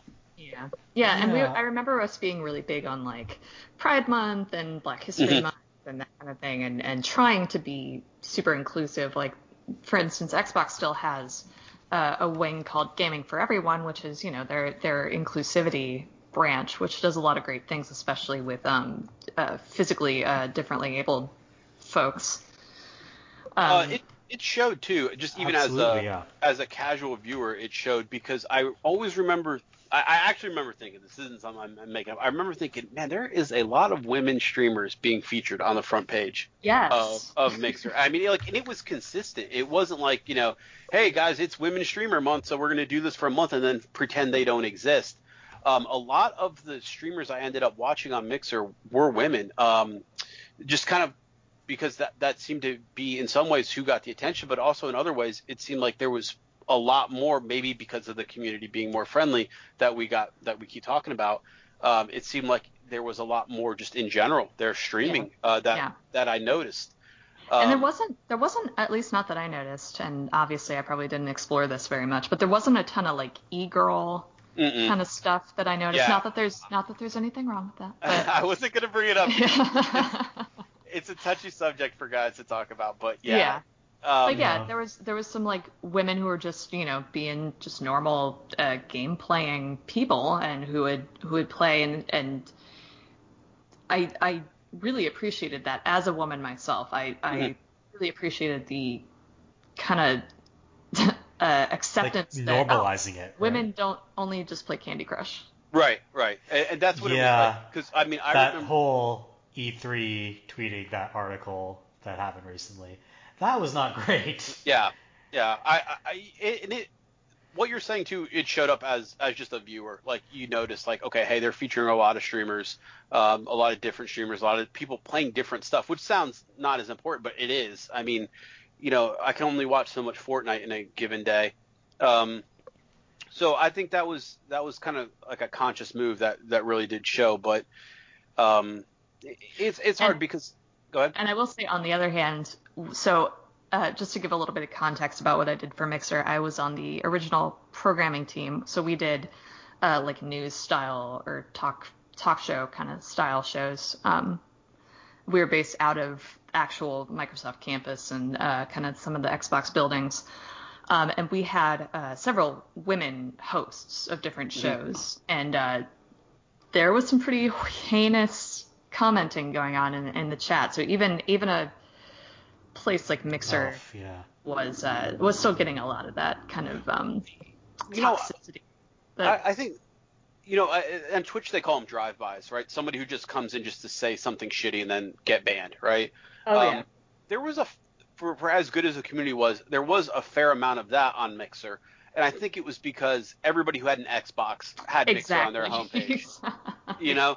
Um, so you're having a I shitty day or a shitty game, you just want to go in and just talk some shit. Mixer made that kind of easy, weirdly. I don't understand going through the effort of typing out a comment with a controller just to be mean. Oh yeah, yeah. yeah. um, you well, we see that- noticed we noticed a huge spike like um, during spring break or during the summer of drive-by comments. Mhm. Uh, so obviously it's Ah. like people, you know, letting their uh, teenage kids play Xbox without really watching what they're doing, and and teenagers are gonna kind of explore the boundaries of decency as they Yeah. are wont to do. and, and there was a lot of that unfortunately i think on a lot of the stuff that i watched that you were doing the drive-bys because it was like in a way it's like they're sticking up to the man you know what i mean like this is microsoft uh, you know but like you're you already bought the xbox you know Right. like you, you lost your chance to Yeah, we stick it got up your money. yeah exactly so all you're really doing is just annoying you know the 50 people who are watching um, but yeah, I, I, I noticed the drive-bys was something kind of early on that I thought was was kind of more noticeable, I guess, um, on Mixer. But I think it was maybe just maybe more because of that reason. Everybody's got access to it. You didn't have to make an account. But I also thought it's kind of crazy because I remember there was a streamer I would watch who'd be like, you know, your Microsoft account is what's linked to uh, Mixer. You know, Mhm. like the thing that you're playing Call of Duty on tonight. That's Do you linked want to get like shut out of Xbox yeah, Live? and I don't know how that worked. I mean, I'm sure there's some kind of community standard type thing, but Oh, um, we I had just a we had a huge mod team that I Mhm. they were pretty secretive actually. I didn't even know most of the details of, but they were great. I I knew the guy who was in charge of that whole team, and he was phenomenal. He's probably told you to stop having that right. that guy show up and win all the contests because uh, Yeah. you got to get rid of him. yeah, he's, he's draining us. Um, but yeah, uh, I, I I I don't know. I think what what I noticed most more often on, on not the mixer was that the the tone, the the general streamers, everything, um, they were trying to be better than than Twitch um, as far as like how they raise their communities. But in a lot of ways, it's also they they had the benefit of learning a lot from some of the early Twitch mistakes that, that streamers might have made. So maybe that helped too. But I think maybe one of the other downfalls besides that age thing I was mentioning was I I don't I got I want to be careful saying this because I spent a lot of time watching a lot of streams. I think generally they were good. I would just say that your average setup for your streamer on Mixer was well below what your average setup for a Twitch streamer on Mixer was. Um, I'm talking like in terms of like having a camera, um, Mhm. you know, like just just like the actual technical aspects of the stream, having scene transitions, using OBS. Um, a lot of them were just doing the literal like click on my Xbox, Xbox click stream now, and that's what you're watching. Um, whereas there's there's production value in a lot of Twitch streams, you know, um, and in a way that kind of shows when the average is so much lower. Um, it, it's it's not a good look. And while Hype Zone was bringing me to your channel, it was pretty clear that you weren't ready to have 500 viewers here, you know. That's Um, interesting. Uh, Yeah, for me the the really interesting gulf is like on the Twitch homepage you'll see super unpolished streamers. On the Mixer homepage you would see mostly like polished streamers, Yeah. but then you look at the averages across the sites, like going off the front page, and that kind of changes the picture. Yeah, there was a, a mixer stream. I wish I could remember his name. I got a bad memory for streamer names. They all have goofy names, but there was a guy there who did. I mean, he would do like almost like a dance rave party, and he would have like 50 scene transitions. I mean, it was it was good stuff. I mean, it was good by by any standard, right? Um, and it was, was kind of like he what he was known for on Mixer was having these like elaborate scene changes and like these dances and stuff, and like he would like have like a hype moment where he would like load his like BPMs from his heartbeat and like just like really like elaborate stuff, right? Um, and the thing was, it was it was almost jarring to go from him then back to your average mixer streamer who wasn't doing, I mean, literally wasn't doing scene transitions, which is uh, at this point it's a it's an accepted thing on Twitch that if you're you know anything above 50, 60 viewers and partnered, you got scene transitions. It's just not all just me staring at your face as you play a game, you know? This is such a weird like perspective for me. Um, like as somebody who primarily watches speedrunners who Mhm. tend to be extremely low tech. Yeah. Like sometimes they don't they don't even have a camera, or like they'll have a camera but it's like an old like a decade old 480p 20 FPS thing. um, like that's that's my experience of, of like watching streaming, and it's it's such a different world from like the more polished streamers who have like the bigger personalities and and are playing more popular games. Um, that like I, I don't even think about about scene transitions being like a thing. Like I know some people do it. I just you know thinking of it as, as like the thing that everyone does is so strange to me.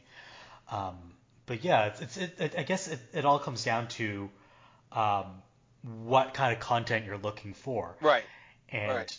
Like if you're looking for that highly polished content, then maybe you'll find it in one location more easily versus another. hmm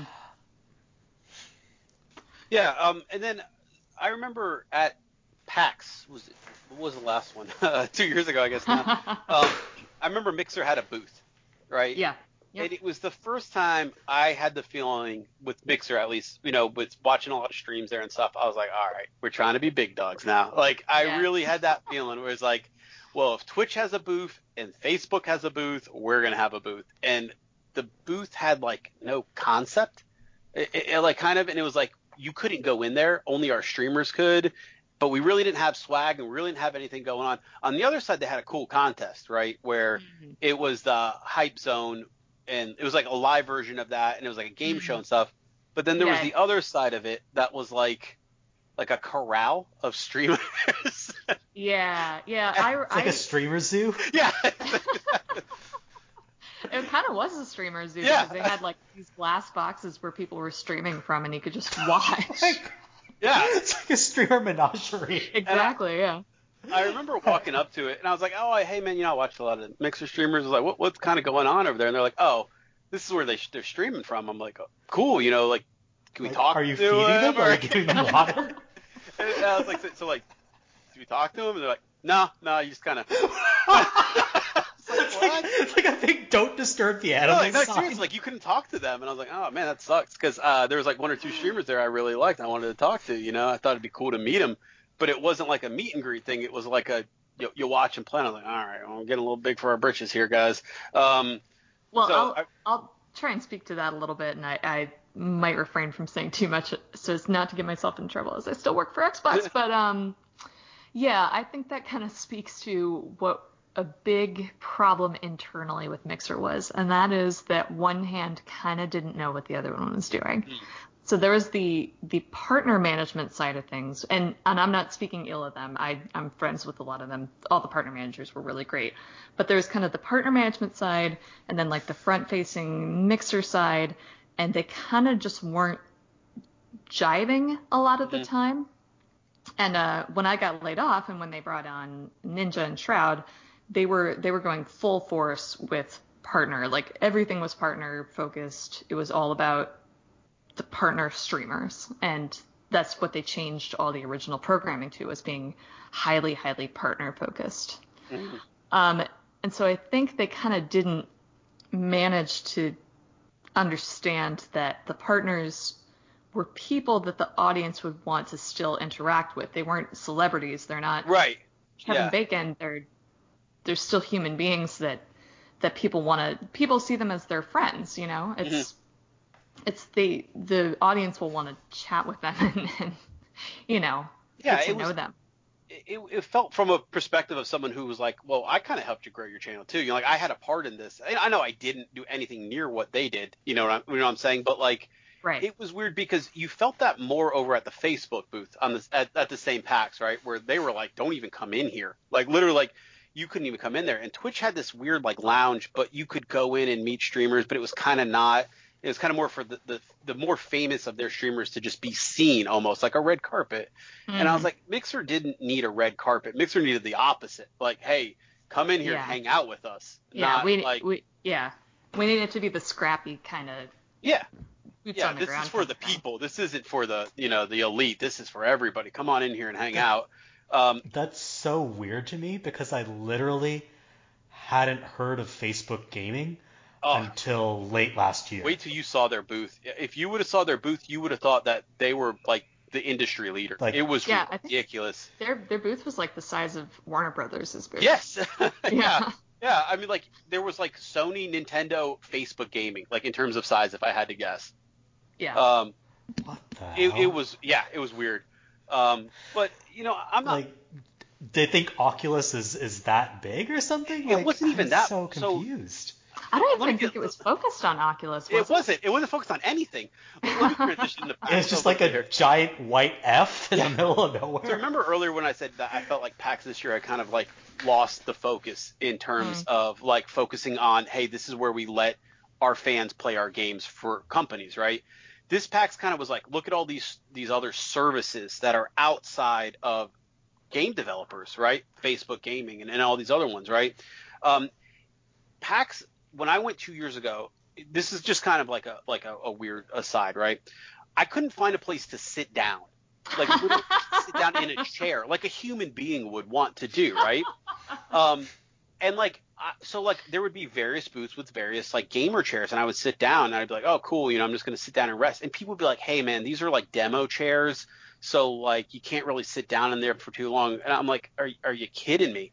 I went like to the PAX. chair the merch. Yeah, I went to a PAX Oh, like four or five years ago, and I literally had my then baby strapped to my front, right? Like in one of those like baby Bjorn. I went through an entire PAX with that, and my back hated me for that, right? But like there'd be people like, hey man, hey, you look like you need to take a load off. Why don't you go sit, you know, hang out here for a little bit? Thanks, man, appreciate that. This PAX there was none of that. I literally bought Aorus products, right, for my recent PC build, only be, because they were the only booth that let me sit down for as long as I wanted. So shout out to Aorus. They had these orange chairs. They were like they had a pretty big area, and they were like, I sat down and they're like, oh man, these are comfort chairs. I'm like, yeah, yeah, I really like this chair. And I was like, hey man, the Nintendo booth is right next door. Uh, my wife and my friends are waiting in line for Nintendo. It's like a two hour line. My back's killing me. I just want to sit down for a couple minutes. They're like, oh yeah, man, sure. Sit down, take a take a load off, sit as long as you like. And I was like, I'm gonna buy your guys' stuff from here on out. That's that's so, so funny because I didn't even think about that because I would between so I was um when I was working at PAX I was running like interview crews so we were running all around the expo um with a bunch of cameras and audio gear and stuff um and we would just be kind of like squatting like by the mixer booth just like i'm sure we looked like so janky. Like we looked like hobos in mixer gear with all our junk. It, it, but i mean really like how weird is it to be at a gaming convention? You can't find a place to sit down. Do you know what i mean? And, and yeah. You're not, playing, not you're not playing video games standing up. Yeah. Yeah, yeah it's not an arcade so I, I still think about that, and I and I remember just seeing like there was this feeling among the crowd, and it was like you have all these streaming booths doing nothing. I mean, they were ghost towns for the most part, mm-hmm. right? And it's like they took up all this floor space and they wouldn't let you go in there in their little lounge area. And it felt very like, I don't know, like some like 1984 I want to tear down the system type shit, right? like, like, I can't find a place to sit and you've got all this real estate where nobody's even using it. Um, you know, for it's almost like imposing a class structure exactly. on a convention. Exactly. And like is and the whole root of this particular convention was, hey, there's something else for all these people to go do, and it's called E3. This one's for us, right? That's the root of PAX. And now it's just like, yeah, I know we said all that shit initially, but look, Facebook needs 5,000 square feet of nothing to sit there and just have a giant blue F in the middle of the show floor. Facebook needs its own like freaking McMansion. That's really so funny, and that's something I hadn't even thought about, but it did occur to me very briefly when I got to go to the um oh god, I think they were advertising Wolfenstein the New Colossus, uh, my very first PAX that I was working at.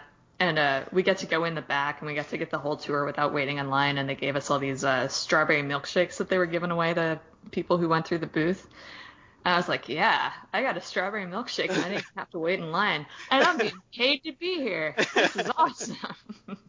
Well, PAX has always been generous with their media badges too. I bet you money that if we said, "Hey, we run a podcast, Merv," we could get PAX media badges. So that's one thing I will say to their credit. But uh, the problem is, I think other people have figured out that system in, in, a way that it's like right now media is is half of PAX, and it, oh, it feels yeah. weird.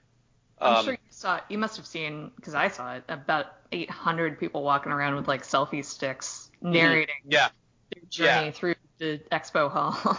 It, it's really weird because it's it's a bad feeling when you've been waiting in line for two hours and you don't get your turn at the game because somebody with a media badge showed up and you know um, got, took your turn. Oh and, yeah. Um, I actually. Oh yeah, I tried. I tried not to look other human beings in the eye when I did. I, I, did the enforcer thing. At least you weren't periscoping while you were doing it. Uh, I did the enforcer thing one year, and I actually was like the the enforcer who shuttled around um, Blair Herter, Morgan Webb, and I can't remember the other guy. Uh, he was kind of their goofier one. Um, but back when G4 was a thing, you know, and I got them basically from panel to panel or from you know thing to thing, just by knowing the convention floor kind of well. Um, and like it was kind of back then like they were legitimately media and there wasn't a lot of other media there at the time. So like you know people would get out of way out of their way when they would show up with the big camera. It was like oh cool i got to meet you know morgan webb because at least she was a personality you know? Um, but it doesn't have that same feeling sometimes. When pax did this thing this year where it was there was content creator badges right? So like some mm. YouTuber you know, nobody's ever heard of is taking your place at a game you waited two hours to play, you know? Um, so that's my PAX rambling real quick. But, um, you know, I, I thought that that would have been, man, and that mixer booth had prime real estate. It uh, really did. It, and it was in between like four of the most populated areas. How different could Mixer have looked had they were bringing people into their booth or saying, hey, you know what? We can set you up right now to stream on Mixer. Log in an account. We're going to let you stream right here live from PAX. It'll be your first Mixer stream, right? That could have had so much of a different feeling as a booth compared to what everybody else was doing. Um, I think had they really kind of leaned into that community part of it that Mixer yeah. had already, rather than trying to say, yeah, well, we're rock stars, and you know, you guys can sit out here and watch the zoo. Um. Yeah. so I think I think they kind of course corrected at uh, E3 a little bit. Um, the most recent E3, uh, which I guess was 2019. God. Uh, yeah. oh yeah. um. Wait, wait, when is E3? Was it 2018 that I'm July must have been 2018, right? Because they oh, canceled. God. Yeah. Oh god, I'm, I'm losing all sense of goddamn time. Wait, did no E3 happened last year? Was Mixer not at E3 2019? I can't remember when I was laid off. I think I was laid off right after E3, so it must have been 2019. Uh, so anyway, so they had a more um, everybody focused presence at E3. We were at actually kind of outside of the E3 hall. I say we like I still work there. Uh, we had we were outside of the Mix, Microsoft Theater in like this big inflatable dome. Oh and wow! They, they had this um. So you would go into this igloo looking. Oh, thing. I might have walked. I I was still living in LA at the time. I think I walked past that. Oh yeah, you should have come in. It was air conditioned. it was great. Um, so you would walk into this big inflatable igloo looking thing, lay down on these weird like uh, rocking chair things almost, but you were like laying down fully, and then they played this um, absolutely baffling cartoon introduction to what Mixer was. And I turned to the camera guy I was working with, who who didn't know anything about Mixer. He was there just to film interviews. And I turned to the camera guy after the, the little animated story about what Mixer was, and I said, "So did that clarify anything about what Mixer is to you?" And he said, "No, not at all." And there was like flying hamburgers and pizzas. What was that all about? And I said, "Yeah, Yeah. I don't. I still don't think we're doing a, a great outreach job." But at least you got some swag. I think you got some like keychains or something from from that booth. I mean, that drives so much of, of the PAX experience. I'm not surprised that they ran with that. um, so yeah, I mean, just kind of in general, though, I, I had a I had a very high feeling of Mixer, and when it kind of cratered, I, I felt bad, you know, and I, I mean, not just you know for you personally, but for the other people who put a lot of work into it. And I, I kind of wanted to see kind of where my yeah. streamer friends landed because it seemed to them it was very abrupt. It was not something that they were had hearing about, planned about. But even from my end, I mean, I kind of had the feeling like, hey, this can't last forever because it's just not, you know, growing at the rate I thought it would be by now. Yeah, Um, and I, I, I hope I don't get myself in trouble here, but even when we were working there, we knew we were not going to retire at that job. I, I mean, I don't think people at Twitch will retire at Twitch, you know, if you want to Yeah. be careful about it because it's just such a, it's such a follow the crowd type service, right? You know, I'm sure people at Face or at MySpace originally thought there, nothing's going to come along and destroy MySpace, and I bet you people at Facebook are thinking it right now. But I'll tell you, if I worked at Facebook, I wouldn't be. You know what I mean? So there's potential when you're a technology based on popularity that that goes any day. You know, Yeah. just the cool kids move for some reason, right? Yep. Um, but I, I just want to kind of maybe get from your standpoint, like what was it like for maybe like the differences between what you guys saw and maybe what the partners saw? oh, as far as uh, Mixer Like- shutting down. Yeah. Um, I guess I can't really speak to the partner experience because I was so like removed from that side of things. When I did speak to partners, I, it, and again, hopefully I don't get myself in trouble. It seems like some streamers, some people who do streaming professionally, are a little bit removed from reality. Yeah. Yeah. Absolutely. And, uh, and so I think they might, at least a couple of the people I talked to, I'm sure there were much more business savvy people than some of the folks I talked to. And again, I have friends who are streamers, so I'm not painting all of them by with a broad brush by any means. Um, but I think some of them thought they were going to be doing it forever. Some of them thought like, yeah, we're going to overtake Twitch anytime. oh wow. Yeah. And then on the other hand, I also saw a, a bunch of partners getting really frustrated with the process because I think there was a lot of turnover in the partner management side Yeah. of the world. Um, just, uh, you know, they were doing different initiatives every other month and kind of like doing like different, you know, you had to meet different metrics all the time. And I think there wasn't a whole lot of cohesion on that side of things. Yeah. And just like at a at a fundamental level, it gets really frustrating when your point of contact changes every few months. Yeah, I, I- absolutely. but one of the perspectives I got from it too um, was just kind of seeing, like in a way, like the, the partnership metrics, right? Um, I had a, a friend who wanted to basically switch over to Mixer, kind of in like, and he was confused, just very confused by the, the metrics. They they kind of shifted so many times. For a while, it was a lot easier to get partnered. Um, for people who don't understand, partnered is uh, is when you can basically start getting paid for streaming rather than just doing it for fun. There's certain metrics you have to meet: number of viewers, hours streamed. Um, every service kind of has their own list of hey, in order to be partnered, this is what you've got to do.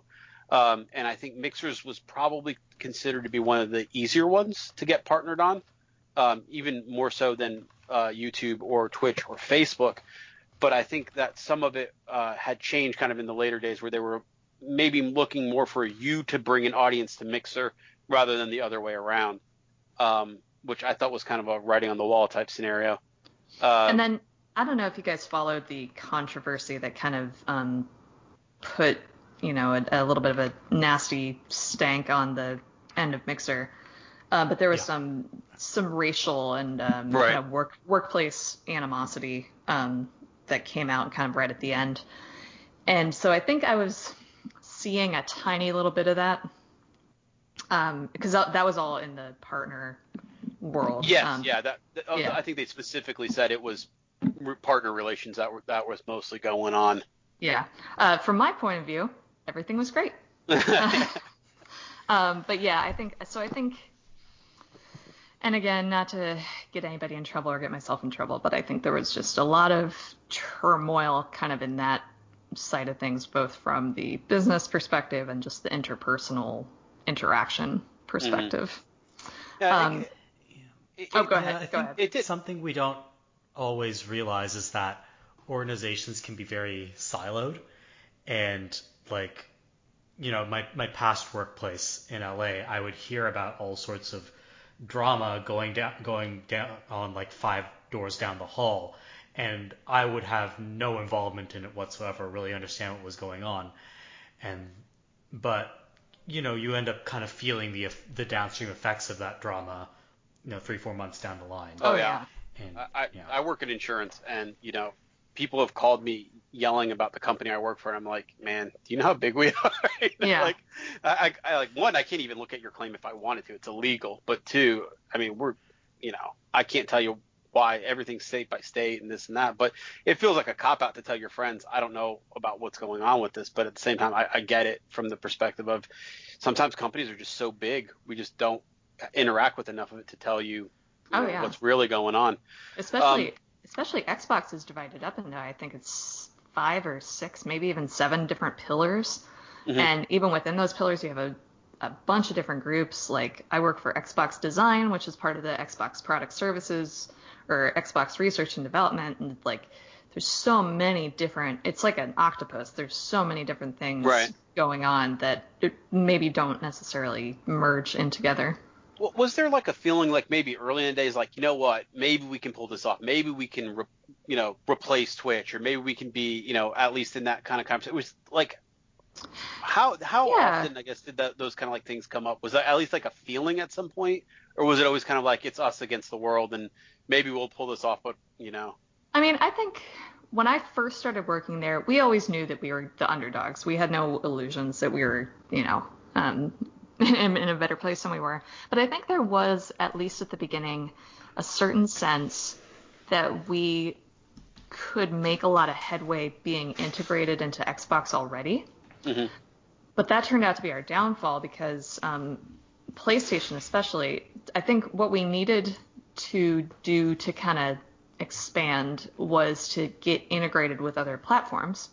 Yeah and I think we were making a little bit of headway with Nintendo when I got laid off, but um, PlayStation especially did not want to play ball with us. Oh, absolutely, yeah. And I think you know for a million reasons.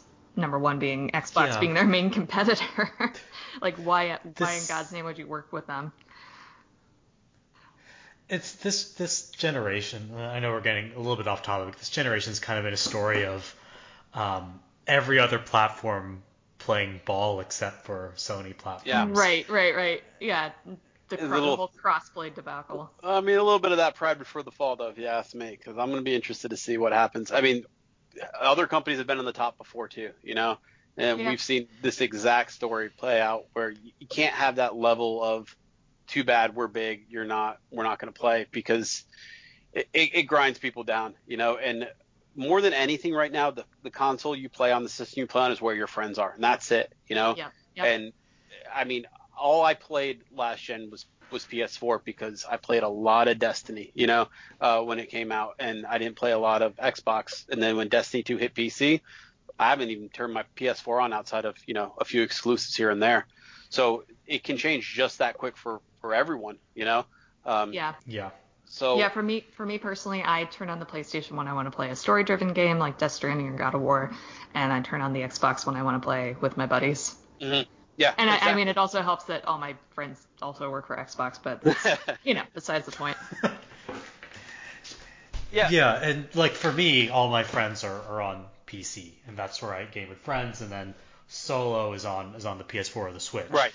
Um, so yeah, it all depends on, on like where where you kind of are. Um, but it's it's kind of a shame that we're we're in a situation where platform holders aren't really willing to play ball with each other. hmm Um, and that that you know that that did as you as you point out affect affect Mixer ultimately. Yeah. Um, So, so I guess yeah. going back to what I was saying about the um, kind of vibe when we first worked there was, yeah, we, we thought maybe we could make some carve out our own space into the streaming world, but I think we caught on pretty quickly that uh, that just wasn't going to happen because, you know, so I produced um, several different uh, news style shows. Uh, for instance, uh, what did I do? I did a PlayStation focused show, ironically. The blue show, right? Blue Show. Yeah. Uh, I did. I uh, helped produce and write the Red Show. Um, I produced, That's wrote, and. Yeah, that's the Nintendo one. Sorry. I produced, wrote, and directed uh, this week in esports, which was obviously an esports news show. Um, was that it? I want to say there's a couple more. Um, and we kind of had the feeling that we were, or we didn't have the feeling, we knew this outright, that we were just kind of the uh, one foot into the pool kind of introduction into hopefully getting Nintendo and PlayStation to open up their doors a little bit. Oh, that's interesting. Yeah. Um, yeah. so that's what our function was. And then once once it became obvious that that wasn't happening, once our viewership wasn't climbing at all, uh, like we had some very loyal viewers, but we just weren't gaining any. And I think once that became apparent, we we all saw the writing on the wall. That's kind of a, a hard s- spot to be in, though, right? Because like consoles, especially, are very territorial, right? Oh yeah. So you're basically like doing a show about the competitor behind enemy lines, and then they're expecting, you know what I mean? Like, I don't know. I, of all mean- of the shows on that on that channel, I, I thought there would have been a really like an expectation, like, hey, this one's probably not going to grow because Well, and and that was the troubling thing. Like, on the one hand, we're constantly saying like, oh no, Mixer is platform agnostic. We're not just rele- relegated to the Xbox. You can play any kind of platformer or any kind of platform that you want and stream on Mixer. And at the exact same time, we couldn't talk about certain games because Xbox had worked out a marketing deal with certain games. So I couldn't. God, I want to say we couldn't talk about Fallout 76 like at all. Wow. Not that that turned out to be a huge Yeah. loss, but we yeah, like we couldn't mention it because there was like a whole bunch of Xbox marketing stuff. So we were really hamstrung in what we were trying to do, um, while at the same time saying, "Oh no, we're platform agnostic. We love PlayStation." You know? Yeah, yeah. I, I felt that uh, especially with with PC stuff because um, it, it felt like Mixer wanted the PCers, you know, to be feel welcome and stuff like that. And obviously, that's I think where your the majority of your streamers were just because of you know tech alone type issues. Mhm. Um, but I also kind of get the feeling where there would be like some PC exclusive games. And it, it just felt like I wasn't seeing anyone streaming them or talking about them or anything. I don't know if it was like a partnership deal or if just the audience or what, but it always kind of felt a little bit weird as an outsider that like there would be a huge PC release and I would see zero people on Mixer streaming it, right? Mm. Um, I'm trying to think of like specific examples, but you would just see it now and then. There'd be a big release, and it'd be like, okay, let's go see who's streaming this new game, and the answer was no one. So you know, Yeah. uh, yeah, I think also just like one of the one of the challenges in general with, with juggling multiple platforms is like even um, media organizations that are separate from the platforms. Uh, like if you look at say Revision Three was was big for a while, and then they eventually collapsed, even though they had all their dedicated shows. Um, because this is just a really hard space to gain traction in in general. oh yeah. yeah, that's a really and good point. like it's just really hard to get eyeballs on stuff. And, and also, you're kind of dealing with this whole thing where, like, especially when Mixer was kind of like making its way, it seemed like the only thing anybody in the world wanted to watch was Fortnite, right? Mm-hmm. Like, Fortnite sucked up all the air in the streaming world, and it was like most people who've been around, you know, like I'm just talking about like me, like as a as a player of games, was like, this ain't gonna last forever. This is, you know what I mean? This is a Oh, yeah. weird little bubble. And if I was a person, I would not make my, I would not try to be a dedicated esports. All I play is, you know, Fortnite person because there's going to be a cream that rises to the top. It's going to be around for a little bit, and then you're not going to hear about Fortnite in five years. But you know, ev- everybody knows that, but it's hard to tell people that, right? Um, but Yeah. Fortnite was sucking so much. I mean, uh, Twitch everywhere. It was just sucking so much of the air out of the room. Where if you weren't streaming Fortnite, you, you pretty much weren't even playing. You pretty much weren't even streaming because that's all anybody anywhere wanted to watch. It seemed. Oh um, yeah. Yeah, And I saw a lot of that affect Mixer, where I was like, I would watch people who were kind of like, by nature, I would call them like a variety streamer, like a good Mhm. personality playing, you know, maybe like smaller games here and there and stuff, but they were forcing themselves to play Fortnite poorly. Yeah. you know, it's the way I would I would put it, you know, and it's like, well, this is what they want. I guess I'm going to stream this all day. Yeah, And- whenever whenever I wanted to troll any of the shows I wasn't working on, that's what I would say in chat is play Fortnite. And like you even see this in the Let's Play world where like Achievement Hunter gets stuck playing Minecraft and GTA 5 day in and day out.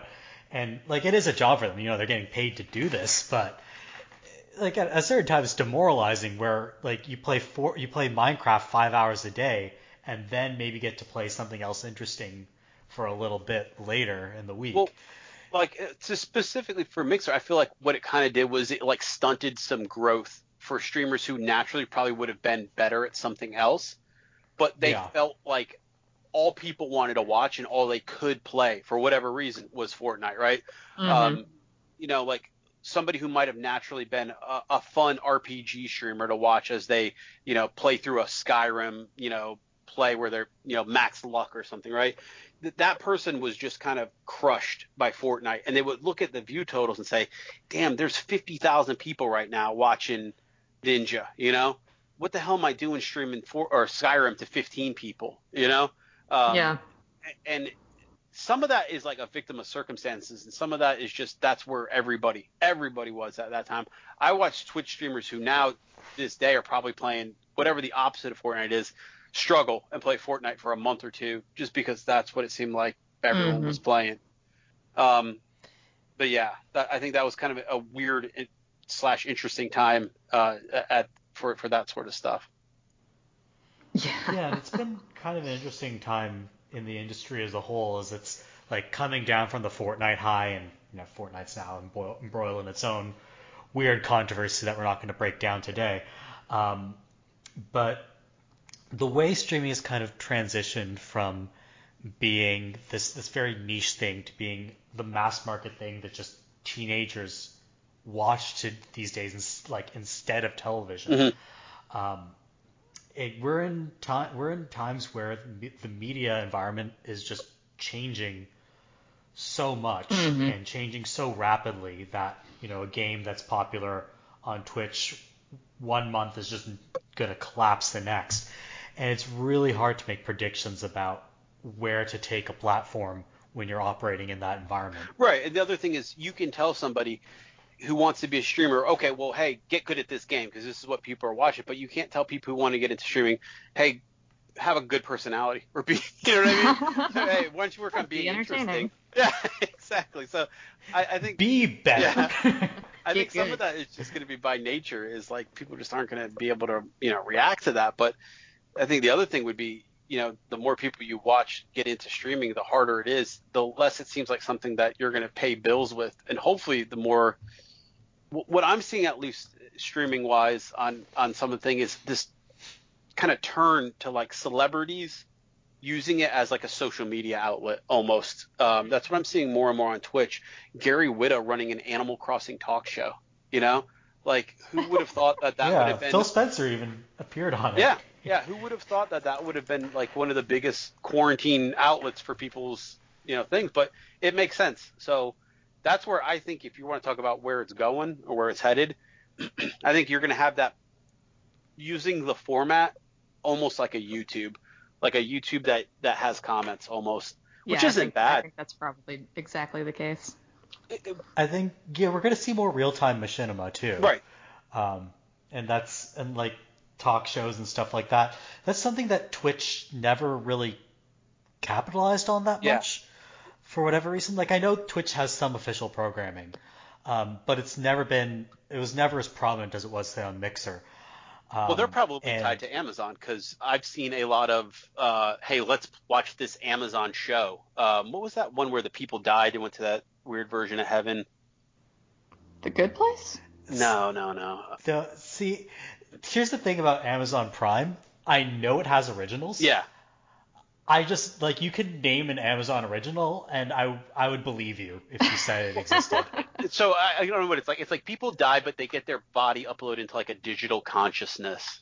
Um, I can't. It's it wasn't a big hit. It's not anything you. Yeah, I'm Mer- Merv is- is, was it like um, a black comedy of sorts? Kind of, yeah. And it's like you have to buy ad time to basically stay in their version of heaven, almost like it, it was weird. But anyway, I, that sounds there like the most depressing show I've ever oh, heard of. completely. Like I, I, of all the things I want to watch I right now, a show that what you're talking grapples with immortality and death. Yeah, I'm good. Um, but I, I remember the only reason I remember this is because An- Munition, who's a, a popular streamer, but she usually does like hardcore FPS content, like Rainbow Six Siege at the highest level type stuff, right? Did a sponsored stream where she did like a let's watch uh, of that show. And I was like, what the fuck is this? like, like one of those reactions where I was like, you guys don't, this is just, hey, this person's popular. We have this show, put them together, and I'm sure it's going to work out. Th- Does Yeah, that I- make sense? I think that's that speaks to one thing that companies are really, really grappling with right now is that they do not know how to monetize this Mhm. content at all. Yeah, yeah. It's like, okay, great. They're viewing it, but how do I get them to pay, right? Right. And Yeah. uh, I mean, I think Mixer had an interesting answer in how you pay the partners, which was Mhm. Sparks. Sparks to me is maybe the best idea that Mixer had that Twitch has tried to copy with channel points, but it ain't even close to the same, right? Mm-hmm. Sparks was a way where through your viewership you could pay your partner, the, the person you're watching, right? Um, Twitch doesn't have like that. It has subs where you subscribe to them and pay them five dollars a month. I think it's like a 50-50 cut between Amazon and the the um, the the streamer. But Sparks was like a, an alternative currency, basically, right? And I don't know exactly how it worked, but the more Sparks you got, the more money you got somehow. Um, but I think the the toughest thing right now is that the big streaming platforms have bigger parent companies who get how monetizing the what they do normally works. Amazon gets how to make money off of shipping you shitty stuff from China. They get that. They do it all day, right? But what they don't really get, I think, as far as Twitch is, well, shit, we got 50,000 people watching Shroud fart around in DayZ, but man, only like half of them are even paying us anything, and we want to get ads. But as soon as the ads show up, they start putting on these ad blockers, and you Yeah. know they complain about the ads, and nobody wants to watch the ads, and the streamers don't want to do the ads because it takes away from watching their content. How do we find this nice thing? So Yeah. while streaming is profitable, I'm sure it ain't anywhere near Amazon or Microsoft or Facebook or YouTube standards for what profitable is, right? No, and I think I think Yeah. Google has at least managed to make headway into making YouTube profitable, but then they're also having to face like issues that I'm sure they've never foreseen with like YouTube content creators adopting children and then giving them up. So like, yeah, yeah. Yeah. like there's What the? Yeah, that was uh, oh, have you not heard about this story? they adopted We- a kid. I- We can do I- a whole podcast on just that story. What we will do an episode one day on just like weird internet shit. But like I don't even have I don't have the mental capacity to process this right now. So I think what you're seeing too, though, with YouTube is by making YouTube profitable for YouTube or Google, they've made YouTube less profitable for the content creators, right? Yeah, and that's exactly. what you're constantly seeing them complain about is why was this demonetized? Why was this copy Right. strike? Right? So it's a weird give and take, right? Because what's going to happen I mean- to YouTubers who start getting demonetized? I'll tell you what, because I have friends who are YouTubers and they're on Twitch right now, right? Because it's like, Yeah. shit, at least I can guarantee I'm getting a cut rather than I don't know if this video is going to make me a cent that I worked on for two months, right? Um, That's been like a, a huge problem, and like you know, content rating like Mixer did ha- creates its own issues, Mhm. Yep. but something that YouTube has steadfastly refused to do, even though everybody you know tells them it's something they might need, um, and that like it's it's kind of a problem of their own creation because they don't want to address other problems. right. Um, Yeah. So and I guess it, in the end, it re- they found a way to make it only hurt the content creators, but it does frustrate people, and they do end up leaving the platform. Right, and there, there's a reason that people look back at five or six years ago as the golden age of YouTube, and it was because that's where you could get paid to make creative content and get seen by lots of people, right? But right now, do you know where the money is on YouTube? Is making 10 minute videos of Cinderella kissing Snow White, and you know, putting a million clickbait titles and hoping that it somehow stays kid friendly enough that it just shows up on weird playlists, right? Like it's not in the the hours long of editing creative stuff that it used to be, right? You're not yeah, seeing mini. I, I don't know how you have children in a world with YouTube like It's that. insane. Just that idea freaks me out. Yeah, I, I come home and I'm like, I know we're not supposed to do it, right? But there is times where like, look, I need an hour, right? I need an hour to go do something. Here's my phone, right? And you know, I always go back through and see what what he's watching. I'm like, what even is some of this shit? It's it's a two hour Daddy Finger remix. You know the song Daddy Finger, Daddy. You know, it's two hours of No, that I don't like know that song. Okay, well, I didn't make it up. It's extremely popular on YouTube. I- Um, that bothers me a lot. Yeah. so it's it, it, uh, like, and then but they do it with like Marvel characters for two hours, and then what they do, this is the fucking insidious shit, is they put an ad every 30 seconds on a two-hour long video, right? And guess what? My three-year-old don't know. He watches the whole damn ad, right? So he thinks it's you know 30 seconds of song, 30 seconds of an ad, 30 seconds of a song, and God. you know, and you're like, oh, what have I just done? I just made some, you know, horrible person richer. Um, but that's where the money is on YouTube, and that shit is what Google's going to figure out, and they're going to shut it down, and then there's going to be no money in YouTube, and you know, um, It's gonna keep going around in a cycle. Yeah. Um, the other thing is that, like, like you mentioned, a lot of these platforms are owned by larger companies, and sometimes they like they try to leverage their their plat their streaming platform or their video platform for cross promotion, like they did with this show whose name is eluding us. So clearly, the cross promotion didn't work. Um, but like the weirdest thing for me was Amazon not really uh, promoting Crucible on Twitch. yeah. And then like unreleasing it. That still blows my mind Well- that you have the biggest streaming platform in the world and you can't get people excited about a game designed for streaming. That's that's messed Yeah, up, right? That game's got problems. I'll tell you that. Um, you know, you can usually. So for all the good and bad things about Twitch communities, there's definitely kind of an anti anti authoritarian stance on a lot of that stuff, right? I've seen it in a lot of Twitch chats where they'll basically say this is Amazon versus this is Twitch, right? Like some streamer will be doing something, some sponsored content, and be like, oh, Amazon content is what they call it, or they'll say, oh, it's Amazon content, right? Versus Twitch content. So there there is some of that stuff brewing. Um, It's the same company. yeah, like yeah, it says Twitch by Amazon themselves. Prime. Yeah, exactly. Um, but you know how like when you were probably a teenager or, or whatever, and like it was like I'm I'm not gonna do what they tell me, but I'm still gonna buy Rage Against the Machine, which is you know produced by Capitol Records, right? You know what I mean, right? like there's a feeling of standing up to somebody by saying or doing things that just isn't true. I mean, everybody's getting their money somehow, right? And now you do what they told you. Yeah. but I think that like I'm not even that cynical about it. I just think, you know, like you know, I'll, I'll believe in, in the lyrics of the music or whatever, but I understand where my money's going at the end of the day. And you know, we can all sit here and say, "Oh, there's no ethical consumption or capitalism." Fine, but like, I think you have to be aware of, like, you have to have an awareness of where where your money's going and whom you're paying Right. at the end of the day, right?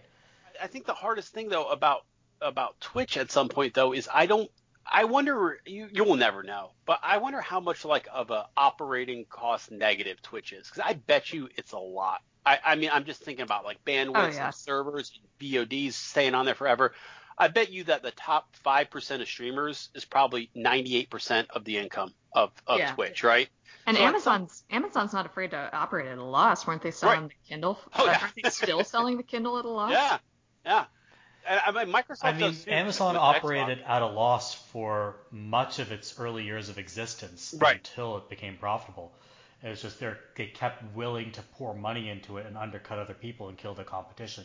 And now look at how profitable they are. Yeah, but I, I just I just wonder with Twitch if it's going to have the same end end result because I, in, in my mind, if you're sitting there and you're the guy doing the books, you're saying, look, why are we paying this partner guy who's got 50 people view and who also view our top guys, by the way. They also subscribe to our 10,000 viewer guy. Why are we paying these smaller guys to do anything for us? You know, Mm. they- they're not bringing in ad revenue really. The the subs that they're getting are, you know, we're getting a cut of 200 subs on on on the high end, but we're also subsidizing all this other stuff for them. Does this make sense long term as a company? I don't know. I I, I feel like streaming isn't gonna be a thing for long in a weird way. No, I kind of agree. But on the other hand, I, I think the entire gaming industry, the profits, the economics of gaming do not make the least bit of sense to me. Yeah, yeah. And and then you hear they make more money than movies, and it's like how? Yeah. But but they lose money selling consoles and, and Right. but they're making money. It's, uh, my brain. That, that's that's where Yeah. I will say, and I've been on the Microsoft train for a while. I think digital distribution at, purely as a platform is what makes the most sense. That's why Steam has the market share they do, right? Because I don't, you know, what happened when Steam tried to make a console? Oh, I'm sorry, a Steam machine. What happened then? You know, Yeah. or the Steam controller that you can get for four bucks right now. I mean, there's I- companies I- that, but I entirely agree with you, but then I installed a physical copy of God of War this morning on my Xbox, and it took like 10 minutes. And I was like, oh, maybe there is something to this physical media. Yeah, I know. Uh, that that's that's the pros and cons. Even when you've got fast internet and you get home and you get excited about a game, you're like, oh god, now I All gotta. right, I'm gonna cook dinner, Three take hours a set shower, aside, yeah. and Yeah. Uh, feed my cat and vacuum, and then I'll be able to play. My, my poor PlayStation. Every Yeah. time I turn it on, like the four months worth of updates, it's got to do. Every time I'm like, I, I don't understand how my my PS4 up uh, which is which is wired uh, by via Ethernet updates slower than my Switch over Wi-Fi. yeah, I don't get it. I mean, to be fair, the Switch for all its other like bare bones internet woes is really snappy for some reason in terms of just getting stuff quickly onto the machine. I don't know what the wizards at Nintendo worked out to make it update so quickly, but like the PS4 is so Yeah, slow. It's it's infuriating sometimes. I mean, like, cause, especially because it's like those type of single player games. I just want to jump on and play. You know, mm-hmm. like Yeah. I, I'm like I don't care if I can't connect to PSN right now. It doesn't affect me at all for playing. You know, two hours of Spider Man or whatever. But Yeah. it, it it drives me crazy. Um, Yeah, my boyfriend and I will get like a couple of whiskeys in, and we'll be like, "Oh, we should play GTA 5," and then, "Oh, okay, it's 45 minutes worth of updates." And by the time that's done, we don't want to play anymore. You'll be like eight Yeah, whiskeys Right. in. Like, we're whiskeyed out. We can't play PlayStation now. Um, yeah, but uh, that that's I guess long term. I guess my concern would be is if I was a streamer, I'd be definitely having eyes towards the future. And I think the person who does is named Ninja. I think he Yeah. saw the writing on the wall and cashed out. And I think you know because people are like, where's he going to stream? Who cares? He, he, you know what I mean? Who cares where he, he doesn't He's a have to. millionaire, Yeah. right? Oh, He's- he- he he lives is. on he lives on an island somewhere now. Yeah. I mean, he, he is less concerned about where he's going to stream than probably anybody else on the planet, to be honest with Right. you. You know, um, and I think I think that that's going to be the future is these streamers who realize like, look, I'm an interesting person who creates interesting content and puts you know effort into it. If I can get an audience to come with me no matter where I go, I'm not going to be beholden to the Amazons and Googles and Microsofts of the world, right? And I think that's the goal now for these big streamers. Um, I don't know. I mean, it's also kind of a fantasy though. Like for a while, everybody was when Doctor Disrespect got banned from Twitch. Everyone's like, "Oh, it's because Doctor Disrespect is gonna launch his own Right. streaming service with Spotify." Um, Doesn't need to. Yeah. He doesn't need to stream a, another day in his life based on what he got from Twitch, right? So I Mhm. mean, I, I I think that's you know how like there was like YouTube famous and then there was internet famous and then there was like movie star, right? So I Mhm. think some of these guys are saying the money is in movie star. The money ain't in YouTube famous or internet famous, right? So unless you're going to push through that barrier where you're not going to be responsible to anyone else for, you know, paying bills and you don't have to do anything with your content you don't want to do. I mean, like even though that only applies to 1 or 2% of people, guess what every streamer who streams right now thinks I'm going to be that 1 or 2%, right? Oh, yeah. That's going to Oh, be yeah. I'm gonna be yeah, I mean, but what's their ceiling? It's like a Syfy original. You know, Yeah, it- like it- they're not gonna Uh, be Sharknado. in blockbuster films, Right. right? But Yeah. you know, when hearing that Ninja had a part cut out of the latest Jumanji, um, I don't know if you heard that. He, he was oh gonna my god. right. How? What did he contribute? It doesn't matter. It doesn't matter because you know why? Because someone somewhere at whoever the hell produced Jumanji goes, man, you know what kids like Ninja. in, in, in his, you know what I mean? That's it. That's that's the barrier right now is to trick the olds or the non-gamers or whatever you want to call them into saying, you know, this is where it's at. This guy has the pulse. You know. Um, the kids and sure love this blue-haired boy. Yeah, yeah. I don't know, but my I got a nephew, and let me tell you what he watches. You know, Oh god. and and that that's kind of where I see streaming going is just make a big enough name for yourself so that you can get the hell out of streaming, and that's that's kind of a dead end. You know, uh, I wouldn't want to yeah. be. And it's also only going to happen to like the top 0.1% of people. Yeah, yeah. I think No. I think you have a better chance of being a professional football player than you do of But- but being think a about- professional streamer. But how many kids are going to play football this year and with that dream? And how many people are going to take acting lessons and work as a Yeah. waitress, you know, with that dream? Yeah. And selling dreams is what America's always been about. That's some politics shit, but you know what I mean? We're selling Yeah. a dream to these kids. And my kid wants to stream every day. Every day he asks me if he can start. I told him not till he's 11. That's that's our barrier. But every day he asks me, can he start streaming? You know, and it's not because he really gives a shit about streaming. It's because he wants to be ninja. You know, he wants to he wants to have that cool personality where people can't wait and you know the the feeling he feels when he uh, when when his favorite streamer logs on and he can't wait to see what they're going to do that day. He wants Yeah. that feeling, but on the other end of it. Yeah. And I mean, uh, it's not bad. It's not good, but uh, you know, Yeah. Like my my boss's teenage son is a streamer with some following, Mhm. which is just a completely different world from you know what I grew up in 15 years ago. Um, you know, it like things times have changed. eh, eh, this is funny. I, I got a lawyer. I don't. That sounds way bigger than it is. I, I got a speeding ticket once, and I hired a lawyer. Right? we, we got to talking Oh, I get a about lawyer. Yeah, yeah, I got, I got a lawyer. Yeah, he's a small time lawyer, but you know, he got me out of the ticket, so good for him. But uh, you got into that conversation. I don't know how it came up, but we were talking about gaming, and so what he handed me was a business card for his nephew who streams, and I, I still think about that to this That day. makes me want to throw up. Isn't it weird though, right? like my lawyer handed me not his own business card, but he handed me a business card for his nephew who streams. I still think about how weird that interaction was. Uh, and I mean, this is I'm not in I'm not in LA. I'm not in Seattle. I'm not in some hotbed for tech. I'm in Raleigh, which yeah, we do have Epic and a couple other companies, you know. But I just think about that to this day. Hey, uncle, uh, if you ever talk to anybody who plays games, give them this card so they'll watch my stream. And I mean, what a what an interaction, right? So uh, I, I think about that a lot. So, yeah, LA for some weird reason is not big on business cards. The one time I handed someone my business card in LA, they handed it back to me. What what industry did you work in?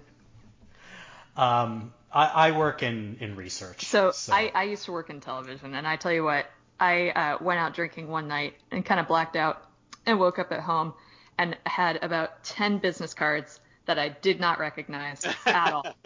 So I, I think that might be heavily industry dependent. yeah, I get a ton of business cards, but they're all from roofers, and you know, that's not very exciting stuff. It's like, oh man, you know, because they, they think an insurance take- company. If, if what if you find somebody who needs a roof? You know, no, I can't even refer them.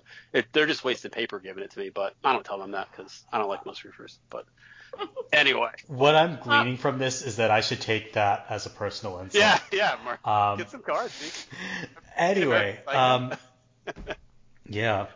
So anyway, um, this has been a really good discussion of like the streaming industry and where where celebrity culture and everything is all heading.